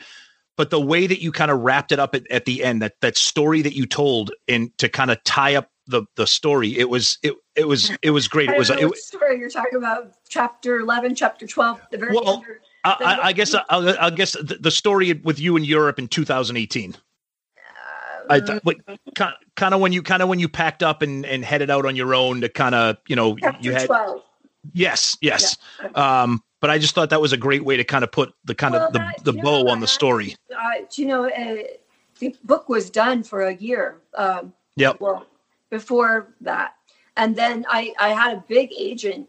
I should contact him. I haven't even told him that I self published it because I, like I said, I think I could write a book about trying to get my book out. Um, and I'll never know the truth, but I think there's people in high places that did not want my book to come out because I sure. Yes, I had the biggest, and not that they read the book, but a lot of people would be scared hearing I wrote one, knowing what I know. And actually, I did them a lot of them a big favor by not including, by not making them the center of attention. But you know what? I think that I'm interesting enough on my own uh, that uh, I don't need them. So, and I'm very proud of that. I think I did a great book on my own without having to sell out. So, anyway, I think there were several people now that you read the book that I got a huge agency, the biggest agent I could have imagined. Uh, just and it was Mm-hmm. I, I, he had it for a year, and I was very confusing to me how he could be so into it and then nothing, nothing, nothing, nothing until you know all of this um, stuff started coming out in the press, gaslighting, and all this stuff, and I started thinking, oh. Because there's a lot of people mentioned in that book that might also be with the same agency, or they might play golf together, or Yep. who knows? But I'm now blown off. So, um, yeah so i it was when the pandemic happened i think it probably had a profound effect in different ways on all of us but for me it was like you know what we don't know if we have tomorrow. I'm not waiting for permission or approval. I'm not waiting for somebody else to do it. I'm going to do it my way. And i hadn't looked at the book in about a year because it, was that it was that april that Yep. the agent took it. And this guy, you know, has huge stars. Like he does six million dollar deals for people. He bragged to me about he turned down Gene Simmons' books, um, but he loved mine. And every he wants his teenage daughters to read it, and he wants every woman in the world. I was so powerful for women, and then the guy blows me off. So it was very fishy. But it was so I, about a year went by, and there was the pandemic, and I that's when I said, you know what, I don't now I've stuck home. I don't have auditions. I'm I don't know if I have tomorrow. So I'm doing this myself. And the third week of the pandemic, I snuck I know people, of course, from Playboy, hired one of their photographers, one of their makeup shot the, the made my living room into a photo shoot, did a photo shoot, and I sat down and I reread my book before I released it. And I went, wait a minute, this isn't the ending. That's not the ending anymore. I had grown so much in that past year, the one you're talking about, where I travel by myself all over the world. And I'm so glad that it happened that way. Things happen for a reason. I'm glad that agent blew me off because basically I would have been giving up a all of my creativity. I would have not been able to design that amazing cover that I did by myself.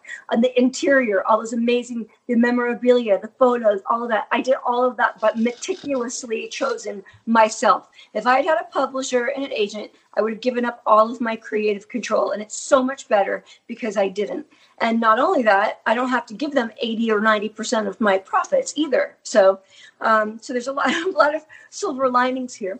But the the best part of it is, yeah, I, I didn't give up my creative control, and then I it wasn't released too soon because if it, Yep. if it was released too soon, it wouldn't have been the same book it was because in that last year, chapter, the la- where you're talking about right, I go off to Europe and all, um, I grew so much in that year when I sat down and read my own book. I said this, but it doesn't end here, and so that's why um, I immediately fired off the last chapter that you're talking about, Mhm. and it ties up so perfectly and neatly. That's where it was meant to end, and that that that um, I again I don't want to ruin it either because I can't say the ending of the book or I completely ruin it, but um, it's probably. I mean, I can't pick a favorite chapter, but when I read my last chapter, which I've read a million times and wrote it, I, I still can't stop reading it, and it's my own story. So it's yeah, that's It's, it's great. Absolutely. Zeus, you going to say something? Yeah. So I remember because we start, we, you know, we obviously follow you from social media. I remember you putting up photos in Ireland. And here I am reading your book. And this is the funny part because before we started taping people, we were talking and I was like, like this book reads well. I'll give our old buddy Joey Cassata the same thing. Like I love you Joey's start too. yeah and Yeah. you read it because we're kiss fans. We read this because we met you through kiss. And you read it and the kiss part and the eric part is obviously touching and important for us. But there's so much more. So what i'm trying to tell is people in the shout out loudcast fans people listening it's not just kiss. The kiss stuff is in there. That- it's that's it's was very interesting. con- confusing, and I haven't begun to. I actually really haven't begun to the book yet. This is only the second interview I've done. Um, I, I, I, I, I, I don't have. Um, I don't want a PR agency. I don't. I've been approached, of course. I, I don't. It's kind of like, you know what? I did all of this by myself. I'm going to continue to. Um, I have my own social media. I have my own following. The more people that are reading this book and reviewing it, word is getting out, and um, I I want it to happen organically.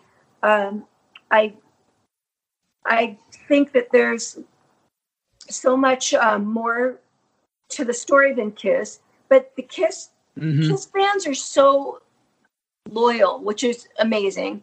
They're loyal, and I love them for loving me and being so uh, loyal to Eric, like I am. And they're so interested in Eric after all these years, and that's why, you know, they want to read my book because they want to feel close to him.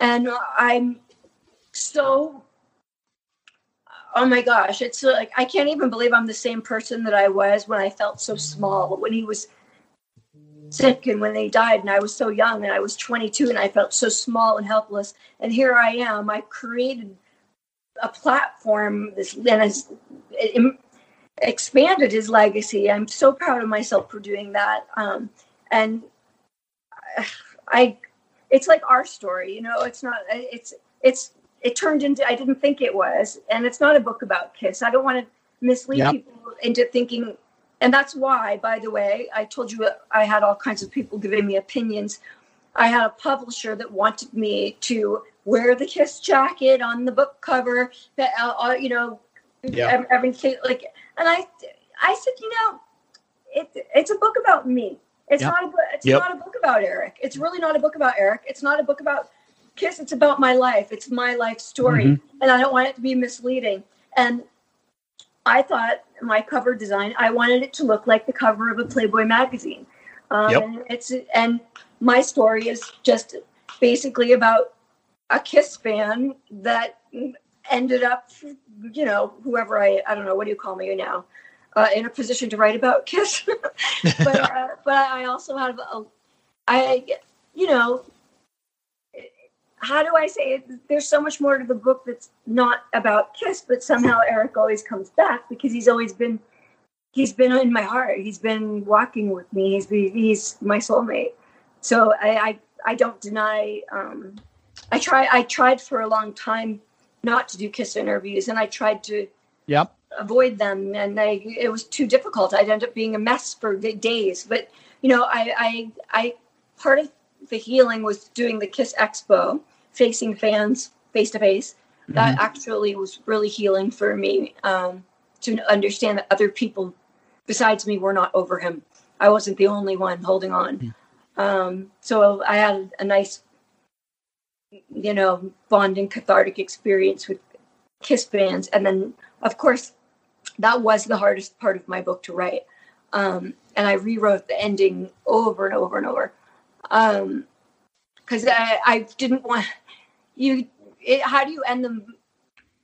It was the most now you can understand why i'm so mad at paul for exploiting it. The, the most painful thing i've ever gone through is walking into the funeral home and up to Eric's casket, and then Paul has to go fucking write about it like I was a weirdo for being. And by the way, I couldn't. I I don't know if I had a legal case, but the minute I heard that, I texted Bruce, Loretta, Bruce's ex-wife Christina. I'm like, did I do that? Did I do that? Did and they were like, no, you didn't do that, Carrie. Like just ignore it. Yeah. So you Yeah. know, it, it was it was not only hurtful it was a lie i mean I, I it was so anyway how did we get on him again pandemic paul pandemic paul for a moment onward onward no, Carrie. What I was trying to say, uh, like, I when I sat there, I like, I'm like, okay, we're gonna interview Carrie. Believe me, you have no idea how excited we were and how pumped up we were to get this interview. And then I'm like, I've got to finish the book because I've, you know, everything's going on with life. The book just kind of kind of came out. And I'm like, I'm at my daughter's cheer event, and I was telling you before we started, like, oh shit, I gotta bang this out. And then Carrie's like, oh, banging my book, and I'm like, gonna yeah. out. And um, I'm like, got the Carrie Stevens book in my hand with Carrie's cover, and I'm talking about banging this out in, in the car parking lot of my daughter's cheer event, and and we just started laughing and going on, and and I looked at Tom, and we were both like, this is gonna this is gonna be fun, this Yep. is gonna be real, this is gonna be like this is she's like us, this isn't gonna be one of those. So what's That's your 'cause I'm favorite from food? Massachusetts. That's it. Exa- exactly. Yes. Yes. Yep, And that's right. I, I I mean, I'm telling you that me and Tom feel like you are one of those people that when we've had you on our first time, like we could have you on a million times. You're welcome to come on with us. I, this was just, you know, way over here, like higher than we ever anticipated it being. You are as genuine as you are beautiful. This this was, you know, it's one of those things where it, you you for us we're fans. We lose a, a guy like Eric. We were, you know, I was we were college. We were in college. You're only a, uh, we're in the same age group. You, you look a thousand times younger and better than us, but we're in the same age group, Well, and we lost maybe. Eric then. So I, we didn't really appreciate it much. And then now growing up, and now we know you and gotten to know you, we've like I can speak for myself. I'm sure Tom probably feels the same way. Like I feel so much better knowing that Eric had somebody like you, not somebody that he dated back then. Never, oh yeah, brings him up. Oh yeah, I dated this guy, this guy. This guy and you had this such a like a relationship that it's Yep. so evident that comes through in this book that it makes you feel like, oh, that's so great that he had you in his life, especially at the end. You, this isn't just a f- passing thing. This wasn't a guy that you dated amongst the guys in this book. This is a soulmate. This is something that comes out genuine that makes us feel good about what's a sad moment in for Kiss fans losing Eric Carr. I feel better having read your book because I know that he was loved. And Oh, if that's it doesn't, the nicest thing I could hear. Thank no, so I mean, it really, I feel that I think that Kiss fans read that and be like, "You're, you're, you're with us. Like you will protect Yeah. him. You will do this." And I, and I know that you've talked about this a little bit, and it's tough because we, we fans put this on you. Like, yeah, hey, it's his anniversary. Hey, it's this, you know, this thing. Oh, it's his, and, and, and it's emotional for you. And I, I know you have that burden sometimes of being like, and his family as well, of like carrying this on, and it must be so hard for you to deal with this. But you must hear it from people like me and Tom, the Kiss fans. We appreciate this, and we Well, and- appreciate and you, and we love you for a- this. uh, uh, it's been a burden and, and difficult for me for many years, but now I can claim victory thanks to this book. I Yep. I feel like I've risen above it, and I've I've won the emotional battle. I've uh, Yep. I've I've I've fought the tears, and I've I've I've won. I'm I'm I. I've um, I don't know how to explain that, but I We know what you're I- saying. It didn't kill. What doesn't? Uh, what doesn't? Um, kill you. Kill you makes you stronger. And um, I know this sounds strange, but I think you get it. I I'm Mhm. still in a relationship with him. Just Mhm. because Yep. he's done, gone does not mean I am not in a relationship with him. We are soulmates, and it's still a love relationship. Um, and um, I think it's been empowering to admit that forwardly instead of hide from it because I thought people would think I was weird for thinking that way. So letting that go has been extremely freeing. Yep. Yeah, Carrie, you, you're like like Zeus was saying, you know, and you've just been a, a wonderful ambassador for for Eric's spirit, Eric's longevity in, the Kiss world. Um, you know, I know we don't want to get people teary eyed, including you, but you know, I oh, just I'm teary eyed all the time. Don't worry about you, you know and, and i just I, i'm just i'm happy for you that this book came out the way it did and i know that eric would be thrilled to see this book um and we're and we're just so grateful that you embrace the fact you know that that that you come on a kiss show and you'll talk about eric and you'll talk about other things as well and that you don't shy away from from being somebody that that like Zeus said that we can go to and and and share Eric's spirit and uh, and uh, you know we're just so happy that you came on our show to talk about not just your book but that as well. Well, thank you for having me, and, and and I agree. Eric would be extremely proud, and I'm I'm. Uh, it makes me feel like, you know, like he's here right with us with this conversation. So yeah, I'm getting teary. I should just shut up now. Well, well, I'm Ca- ahead, you know. We're, it's all good, Carrie. Thank you again. We would love to have you on again sometime. Shoot the shit about all sorts of the adventures.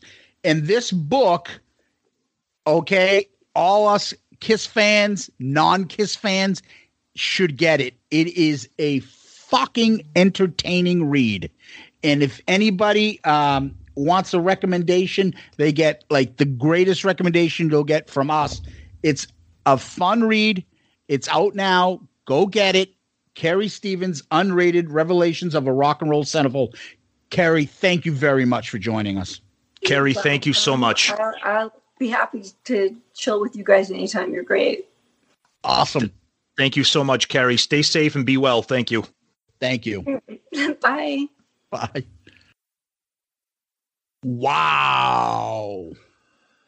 Yeah, big wow there. Um, a- as we said, kind of leading up to it, uh, very unusual interview. As you could see, uh, Carrie is a very emotional and a very passionate woman, um, and that's what we want. We want that from anybody on this show. Opinionated, passionate, vocal, not holding anything back. There were times when Zeus and I were laughing because we just let her go. It was tough to get full bodied questions out because she just wanted to jump in and answer and talk. And we let her do that because she's the, she was the special guest. A lot of stuff there for people to digest and uh, just uh, uh, amazing, amazing. So we didn't go over parameters. We came out of this looking to talk to her about her book, uh, which we both love, by the way. Yep. What I've kind of figured out 24 hours later is Carrie has had all this back up frustration of all the stuff. And as she said, her this stuff is difficult for her. As you can tell, she's still crazy in love with Eric. She's still very emotional about this stuff. And I feel like she did the Kiss Expo in 18. That was hard for her. And then she's talked about this stuff a couple different times, a couple podcasts. And if you heard her say a couple Kiss, like, you know, fanzines and things like that. So, what I believe is that she found a safe place here. I can talk about Kiss that know with a p- group of people that know Kiss, but it's okay for me to say this. She's not going to go to a Kiss Expo and be like, Paul Stanley was a dick to me because we know what's going to happen. Three fourths of the people are going to stop throwing shit at her. But here is a group, I would think, that loves Kiss, but as we say, we don't give foot rubs here.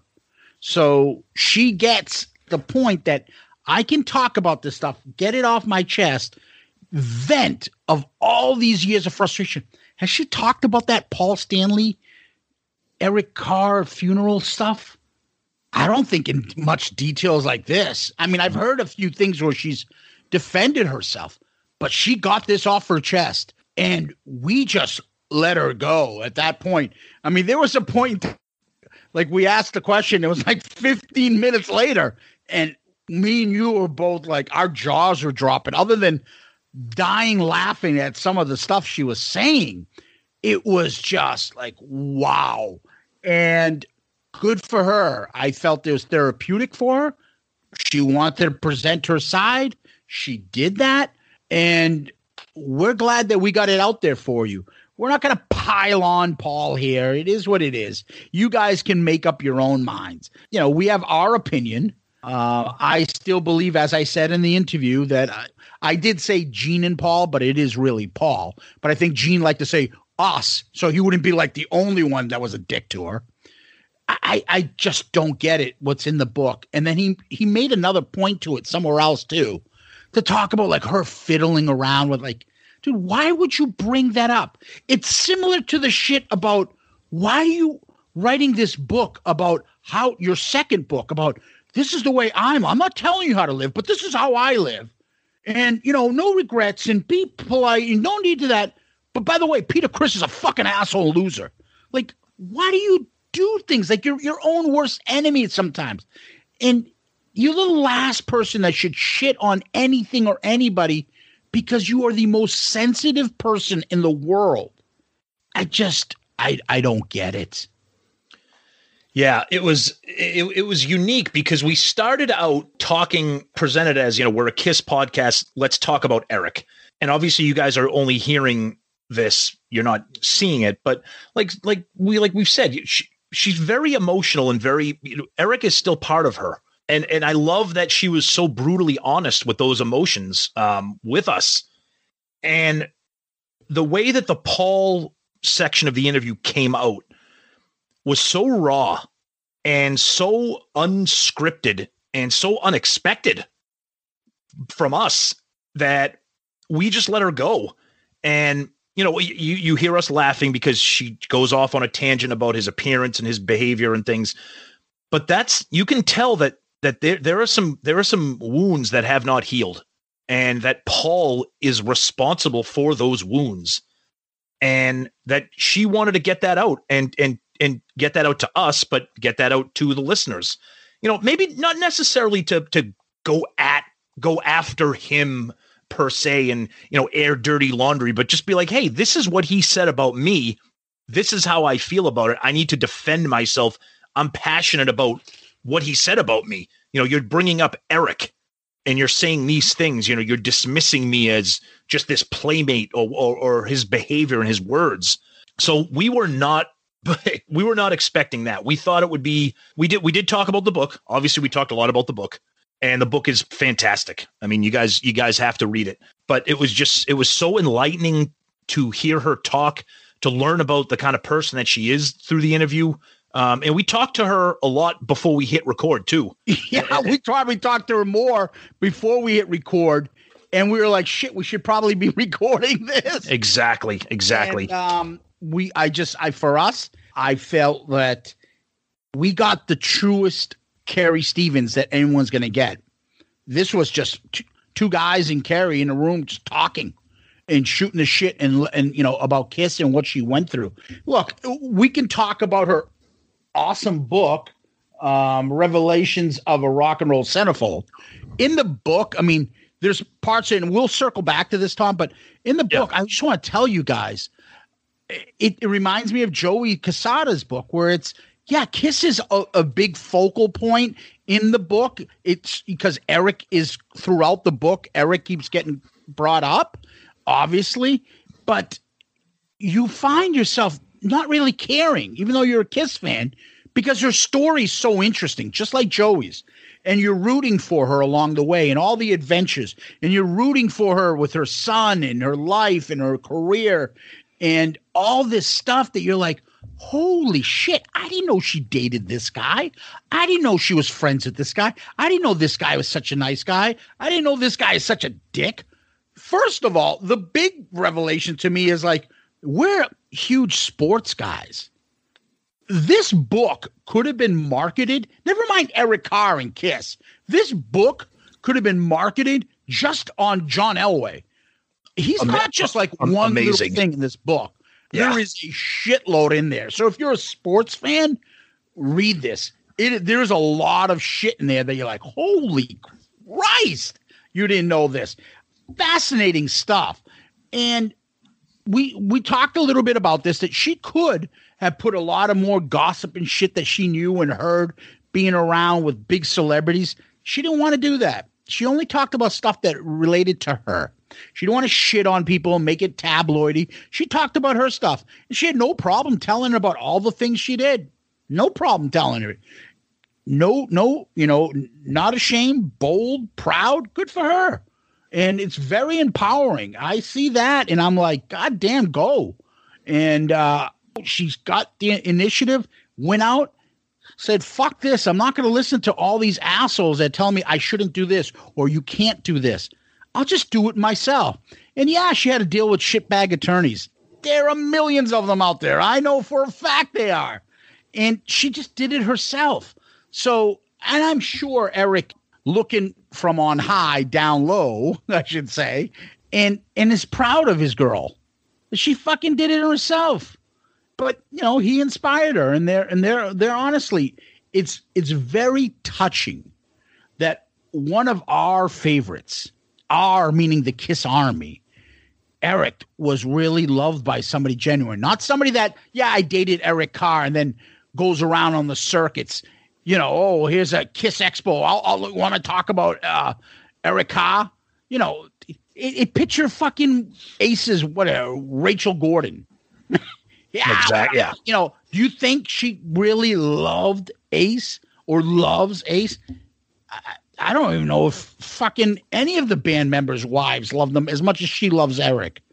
You know, that's incredible. And it's very touching and it's um you know, it, it, it makes you feel good that Eric had someone like Carrie in his life. And Carrie has Eric's spirit with her. So that part is is the feel good part I feel in this book.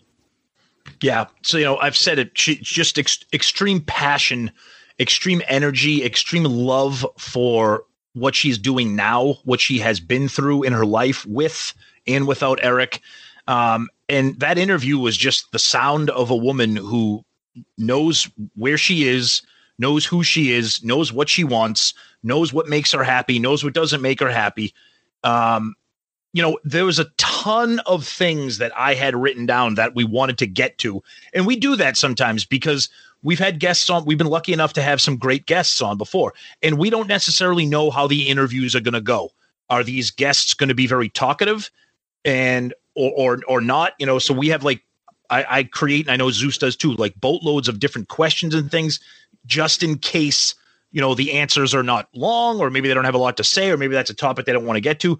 So because carrie had so much to say about so many things you know we we did chat with her about the the, the potential of maybe having her back sometime in the future to even talk more uh, because we did want to get to her book. You know we, we did want to give her that ability to to talk about her book and not just talk about you know kiss and paul but we gave her that avenue to do that because it was you you could tell it was time for her to purge her feelings with like Zeus said a safe place a kiss podcast where say what you want and no one's going to stop you Yeah. Yeah. And uh, I think you guys will enjoy it. Hopefully, you guys will go out, run out, and buy her book because you should. It's an awesome read. Unrela- uh, unrated Revelations of a Rock and Roll Centerfold by Carrie Stevens.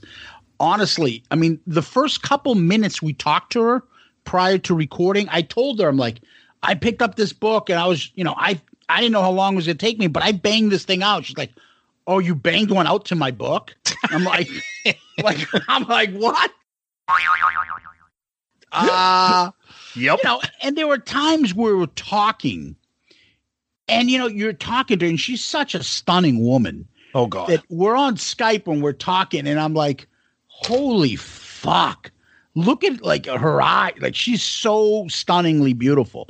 Yeah. And just so pleasant. Got a smile on her face. So, you know, very inviting, very warm, not a cold bitch or stuck up like that could have been like, you know, time is money, let's go. Like very warm, very, very uh friendly. Just a great, great time with her. And we, we couldn't be happy enough, Tom. Yeah, absolutely. Um, just very. It was just exciting for us, and uh, and it was it was surprising in a positive way. Not that I had any, not that either one of us had any preconceived notions of of who Carrie was or what to expect. But you you know you're always like, okay, we don't know this person, we want to have him on, and then just to be blown away by the by the by the the, the openness and the pleasantness and, and and the rapport that we had and the fact that we could have kept going all night long but you know we know that we need to we want to keep these episodes at some kind of length. This one's going to be another long one and we hope you guys enjoy it but we want you guys to enjoy this interview. Take it for what it is. You know i'm sure there's going to be things that we say or ask and i'm sure there's going to be things that carrie says that you might be you know that, that you might not want to listen to as a kiss fan but that's that's life that's what happens when you when you're listening to specifically our show where there's there's no no hold no nobody's holding back and uh and that's what we wanted from carrie and she sure as shit did not hold back No, and she. What about the other revelation about Gene saying, "No, no, no, no. You can tell your story. Tell it to me. Put it in exact words how you felt that we were wrong." exactly And yep. he let her publish it. I mean, she had a lot of po- she had a lot of positive things to say about Gene about how Gene may you know completely honest and you know exactly where he stands. There's no mystery about it, and that's what he wants from from people that he's around too. So she had she had positive things for the most part to say about Gene. Tommy Obvious, yeah. obvious, obviously her opinions on Paul. Woo, god damn, brutal. Yeah. but that's honest. She's friendly with Eric. Yep. Tommy's the one who invited her when she was over in Europe. Yep. She's obviously very close with Bruce. Mhm. So she still loves the band. She just and like she said, if if Paul never brought that up, she wouldn't really have had a problem. She probably wouldn't have said shit. But she you know, she went after him. And um, you know, I don't like hearing it. I, I to me, I like thinking of him as one of my heroes and my uh and and and someone that I like to think of as a friend and somebody that I root for. I don't want them fighting. I don't want to know that Paul was a dick, but I don't know how I could read that and not think he's a dick because yeah, it still bothers me. It's just you know, it's just one of those things that we need to learn to accept that's Paul. That's how he is. Um, he may say some things, he may be cool about certain things, but there's uh, some aspects of him that we don't have to like and accept. And it is what it is. She's not on there telling us you don't have to like Paul. You can't be talking to me if you like Paul. She's Right. not. She's just No. she got the chance to get it off her chest and she did. And we're glad that she did. And she we're glad that she shared it with us. She's got an open form, an open invitation to come back here anytime. And we hope that you guys like this. And again, sorry it went on for a little bit, but she was on a roll. We weren't going to stop it. Yeah, you don't you don't tell Carrie Stevens to stop talking when she's talking, especially when she gets passionate about something. So we let it go, and um, again, we're we're hoping that you guys uh, enjoyed it. We're expecting some we're expecting feedback on this, and we want it. Yeah, absolutely. So thank you for that. And Tom, what we usually do is we go to questions next. So we have this is an email and a question. So I'm gonna I'm gonna read this email with the question. So this is from Spencer Perry. Hello, Tom and Zeus. So he must be a new listener. He's catching up and he's uh talking about the Hot in the Shade episode. So he says, I'm listening to the Hot in the Shade episode. Right when you start talking about Rise to It, Tom stops to remind us all that the song is one of those that would have been huge for another band, but for Kiss in 1989, there just wasn't enough attention to the group to have that song break through. Rise to It stalled at number 81 on the charts. With the benefit of the whole catalog in front of me, I can say that 1980s Kiss is awesome. The music is not the same as the classic era, but it's fun. I get the sense that Bon Jovi, Motley Crue, Poison, and other bands were so big to the point that there was really no room for Kiss in the 80s. On that note, what was it like to follow Kiss in the 80s? Can either of you provide some context? How many friend groups had a quote, that guy who always wants to talk about Kiss back then versus the 70s? So great email. Thank you, Spencer, for sharing that with us. It's awesome. And thank you for catching up on the episodes. The Hot in the Shade album review was awesome because we both love that.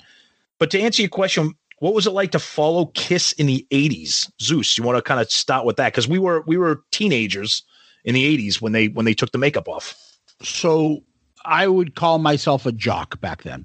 Yep. Played sports my whole life. I think you played uh, football. I played hockey. So when we would during this time, there would always be hair metal, is what it was called, what it's called now. But that music was played in all our locker rooms before the games, after the games, at parties. We listened to rock. I coach now. I don't understand these fucking kids playing the hip hop shit right now in the locker room. I'm like, are you guys gonna dance with each other? We got a fucking game coming up. What the fuck is this music?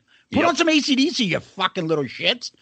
I, I don't get it. But regardless, we all play that music. Kiss was in the rotation for everybody else. My friends eh, growing up in high school and stuff knew I liked Kiss. But I didn't have that buddy to be like, oh, Kiss has got this. Let me go out and do it. Kiss was my secret favorite. I had all their albums. I would buy the magazines if they had something come out. I loved Kiss. I would buy the things about Kiss, but nobody else I had shared it until I went to Stonehill and met you. How about you, Tom? And that was that was not until the that was not till ninety one. So Right, right. go ahead. So yeah, so the 80s it was different because I think it I think it depended on where you were already as as a Kiss fan, if you were a Kiss fan, which Zeus and I were, we were we were fans of the of the classic era. So watching them kind of evolve into that 80s band, which we both agree was awesome. We still love it. It was different because a lot of people thought like, okay, they're following trends, but you know, Bon Jovi's awesome and Motley Crue and Tesla and you know, Ozzy's putting out these great albums and you know, Kiss is good, but ah, I, I mean, I still like them. But then there were other people who maybe were younger or you know, the time frame may have been different where they weren't fans of that classic makeup destroyer era and they were discovering you know animalize and asylum. They're like holy shit. Oh okay. This crazy nights this song's fucking great. Heavens on fire. That video is is awesome. You know th- th- these albums were great so i think it kind of depended on where you were. I mean i'll be honest with you there were parts of me that drifted away from some of the 80s kiss. I, I, I followed lick it up you know the heavens on fire video was great. You know the asylum videos were crazy and great. So kiss was always a part of my life but like zeus i had i think one friend in high school that was really into kiss and that's who i went with to the hot in the shade show my first concert in 1990 kiss was kind of really you know when forever came out that really put them back in the mainstream you know especially with uh you know girls and and you know it was a huge hit but but like you said like playing sports we weren't listening no one was listening to kiss in the locker room i mean for us it, wa- you know it, Yeah, it, it, I mean, they were in the rotation. They weren't anything special. They were in the rotation. yeah but- for us it was mostly acdc Motley Crue and Yeah, ozzy and ozzy Yeah, I wouldn't know about Ozzy, but like Motley Crue, definitely ACDC in def uh, def, Lep, def Led. Zeppelin. Yeah, Def Leppard. Um, and then the other other stuff started coming out and that was getting played. But for me, AC um, Kiss was, you know, they were in the rotation. They were my secret band that I Yeah. loved the most, but Yep. I wasn't going to a party and turning off Guns N' Roses, saying, "Hey, put on fucking fucking uh, Radar for Love." Right. No, yeah, and you're right. There you go. Guns and Roses. That that that was probably the hugest Yeah. band in high school. Yeah. So that's that's what I'm saying. But Yep. yeah, they they they had their role, and then uh, they were still like I think I was more into Kiss in the '80s than you were. yes, it And sounds then- like you were. and yeah, and then you know we all we each got caught up later on, and we caught and when we met in uh, at Stonehill. That's right. But uh, great, great, great email and great email question combo there. Thank you, Spencer Perry. Much appreciated. That was a good one. Yeah, and so Tom, when people email us and call us and not call us, but uh, send us messages, where can people find us? So our email address is shoutitoutloudcast at gmail.com. Shoutitoutloudcast at gmail.com. As you can see, we read every single email. Um, we will either read them on the air or respond to them, sometimes both, but we we do not ignore your emails. So please use that that forum to reach out to us, give us feedback, ideas, questions, whatever. And then we're all we're on all the social medias, Twitter, Facebook, Instagram, very active, as you can see on all of those. Comment, interact. Uh, that's what we want. We're, the show is for you guys. We love doing it, but we love doing it because you guys want to hear it and get involved with us. And w- it's all about involvement. Um, we're part of the Great Pantheon Podcast Network, uh, so you can hear our show everywhere and anywhere that you can that podcasts are available. If for some reason there's a platform that you prefer that you can't find us, you let us know, and you know, well, hopefully we can get that taken care of. Uh, we have an awesome Facebook uh, Kiss group. Shout it out, Loudcasters. Check us out there. Be a part of that group. We got a, over 600 people on there right now, so we have a ton of fun on there. And uh, if you're looking for some cool Shout It Out Loudcast gear, uh, it exists. You check out our friend Ed. He's got an awesome shop called clicktshop.com. Click with a K. Um, he mostly deals with Kiss inspired gear. It's amazing, amazing stuff. But he also was the one who designed our logo and sells awesome Shout It Out Loudcast merch as well. So uh, give our buddy Ed uh, a look if you can. Clicktshop.com. Yep. So, Tom, I always like to repeat the email, and that's shout it out loudcast at gmail.com.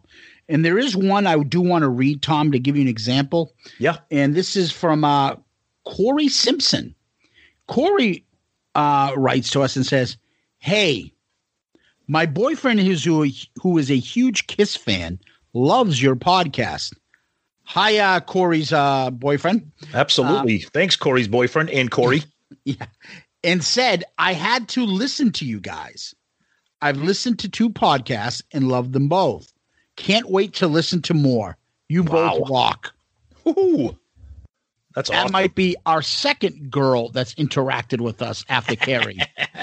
I know, Corey. Thank you. That's great, and uh, thank you to Corey's boyfriend for listening to us and for getting the uh, the lady friend in there involved. What what's more exciting than guy and girl Shout It Out Loudcast? Oof, I don't know. Nothing's better than that. AdamandEve.com with promo code Loudcast. Tom. Absolutely, and everybody's happy. Woo! Yeah. All right, Tom. When we finish up with that, we usually go to famous last words. What do you got? A little danger, a little fun. We're gonna take them one by one. Walk the wire of desire. And if you dare to take it higher. And I'll tell you right now, Spencer, I had this song lyric picked, ready to go before I even saw your email about Rise to It tonight. So we're on the we're kindred spirits there when it comes to this song, buddy. Good one, Tom. Yep. What do you All got right. there, partner? Haven't you heard? Only one solution. Got to spread the word. Tell it to the people right now. Take a look around. Feel the new sensation. The world on fire. Rock the nation. Beautiful. Eric Carr with a with a little bit of a uh, help on the lyrics on that one. Yep. Tip of the hat to Carrie. Um, I want to thank Carrie Stevens, Tom, Kiss Army, and all of you out there. Yeah, uh, we want to thank Carrie so so much for taking the time. We know this was a long episode, but sometimes they need to be long to to get you guys what you want to hear and what we want to do. Uh, so we hope you guys enjoy this one, and please let us know. And as always, thank you for being a part of Shout It Out Loudcast. Peace out, Girl Scout.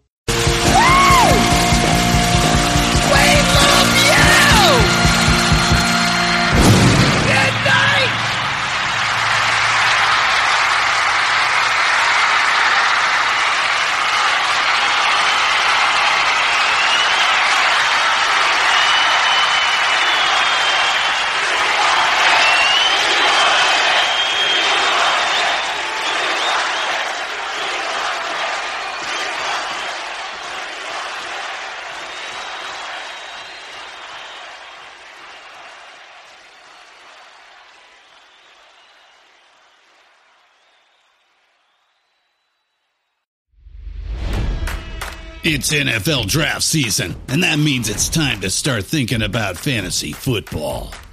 FantasyPoints.com features industry leading experts and prognosticators using proprietary hand charted data to help you score more fantasy points. FantasyPoints.com is the place to go for whatever kind of fantasy football you play. Whether you play fantasy football, daily fantasy sports, or do a little bit of everything, Fantasy Points has the meticulously researched content to guide you to victory.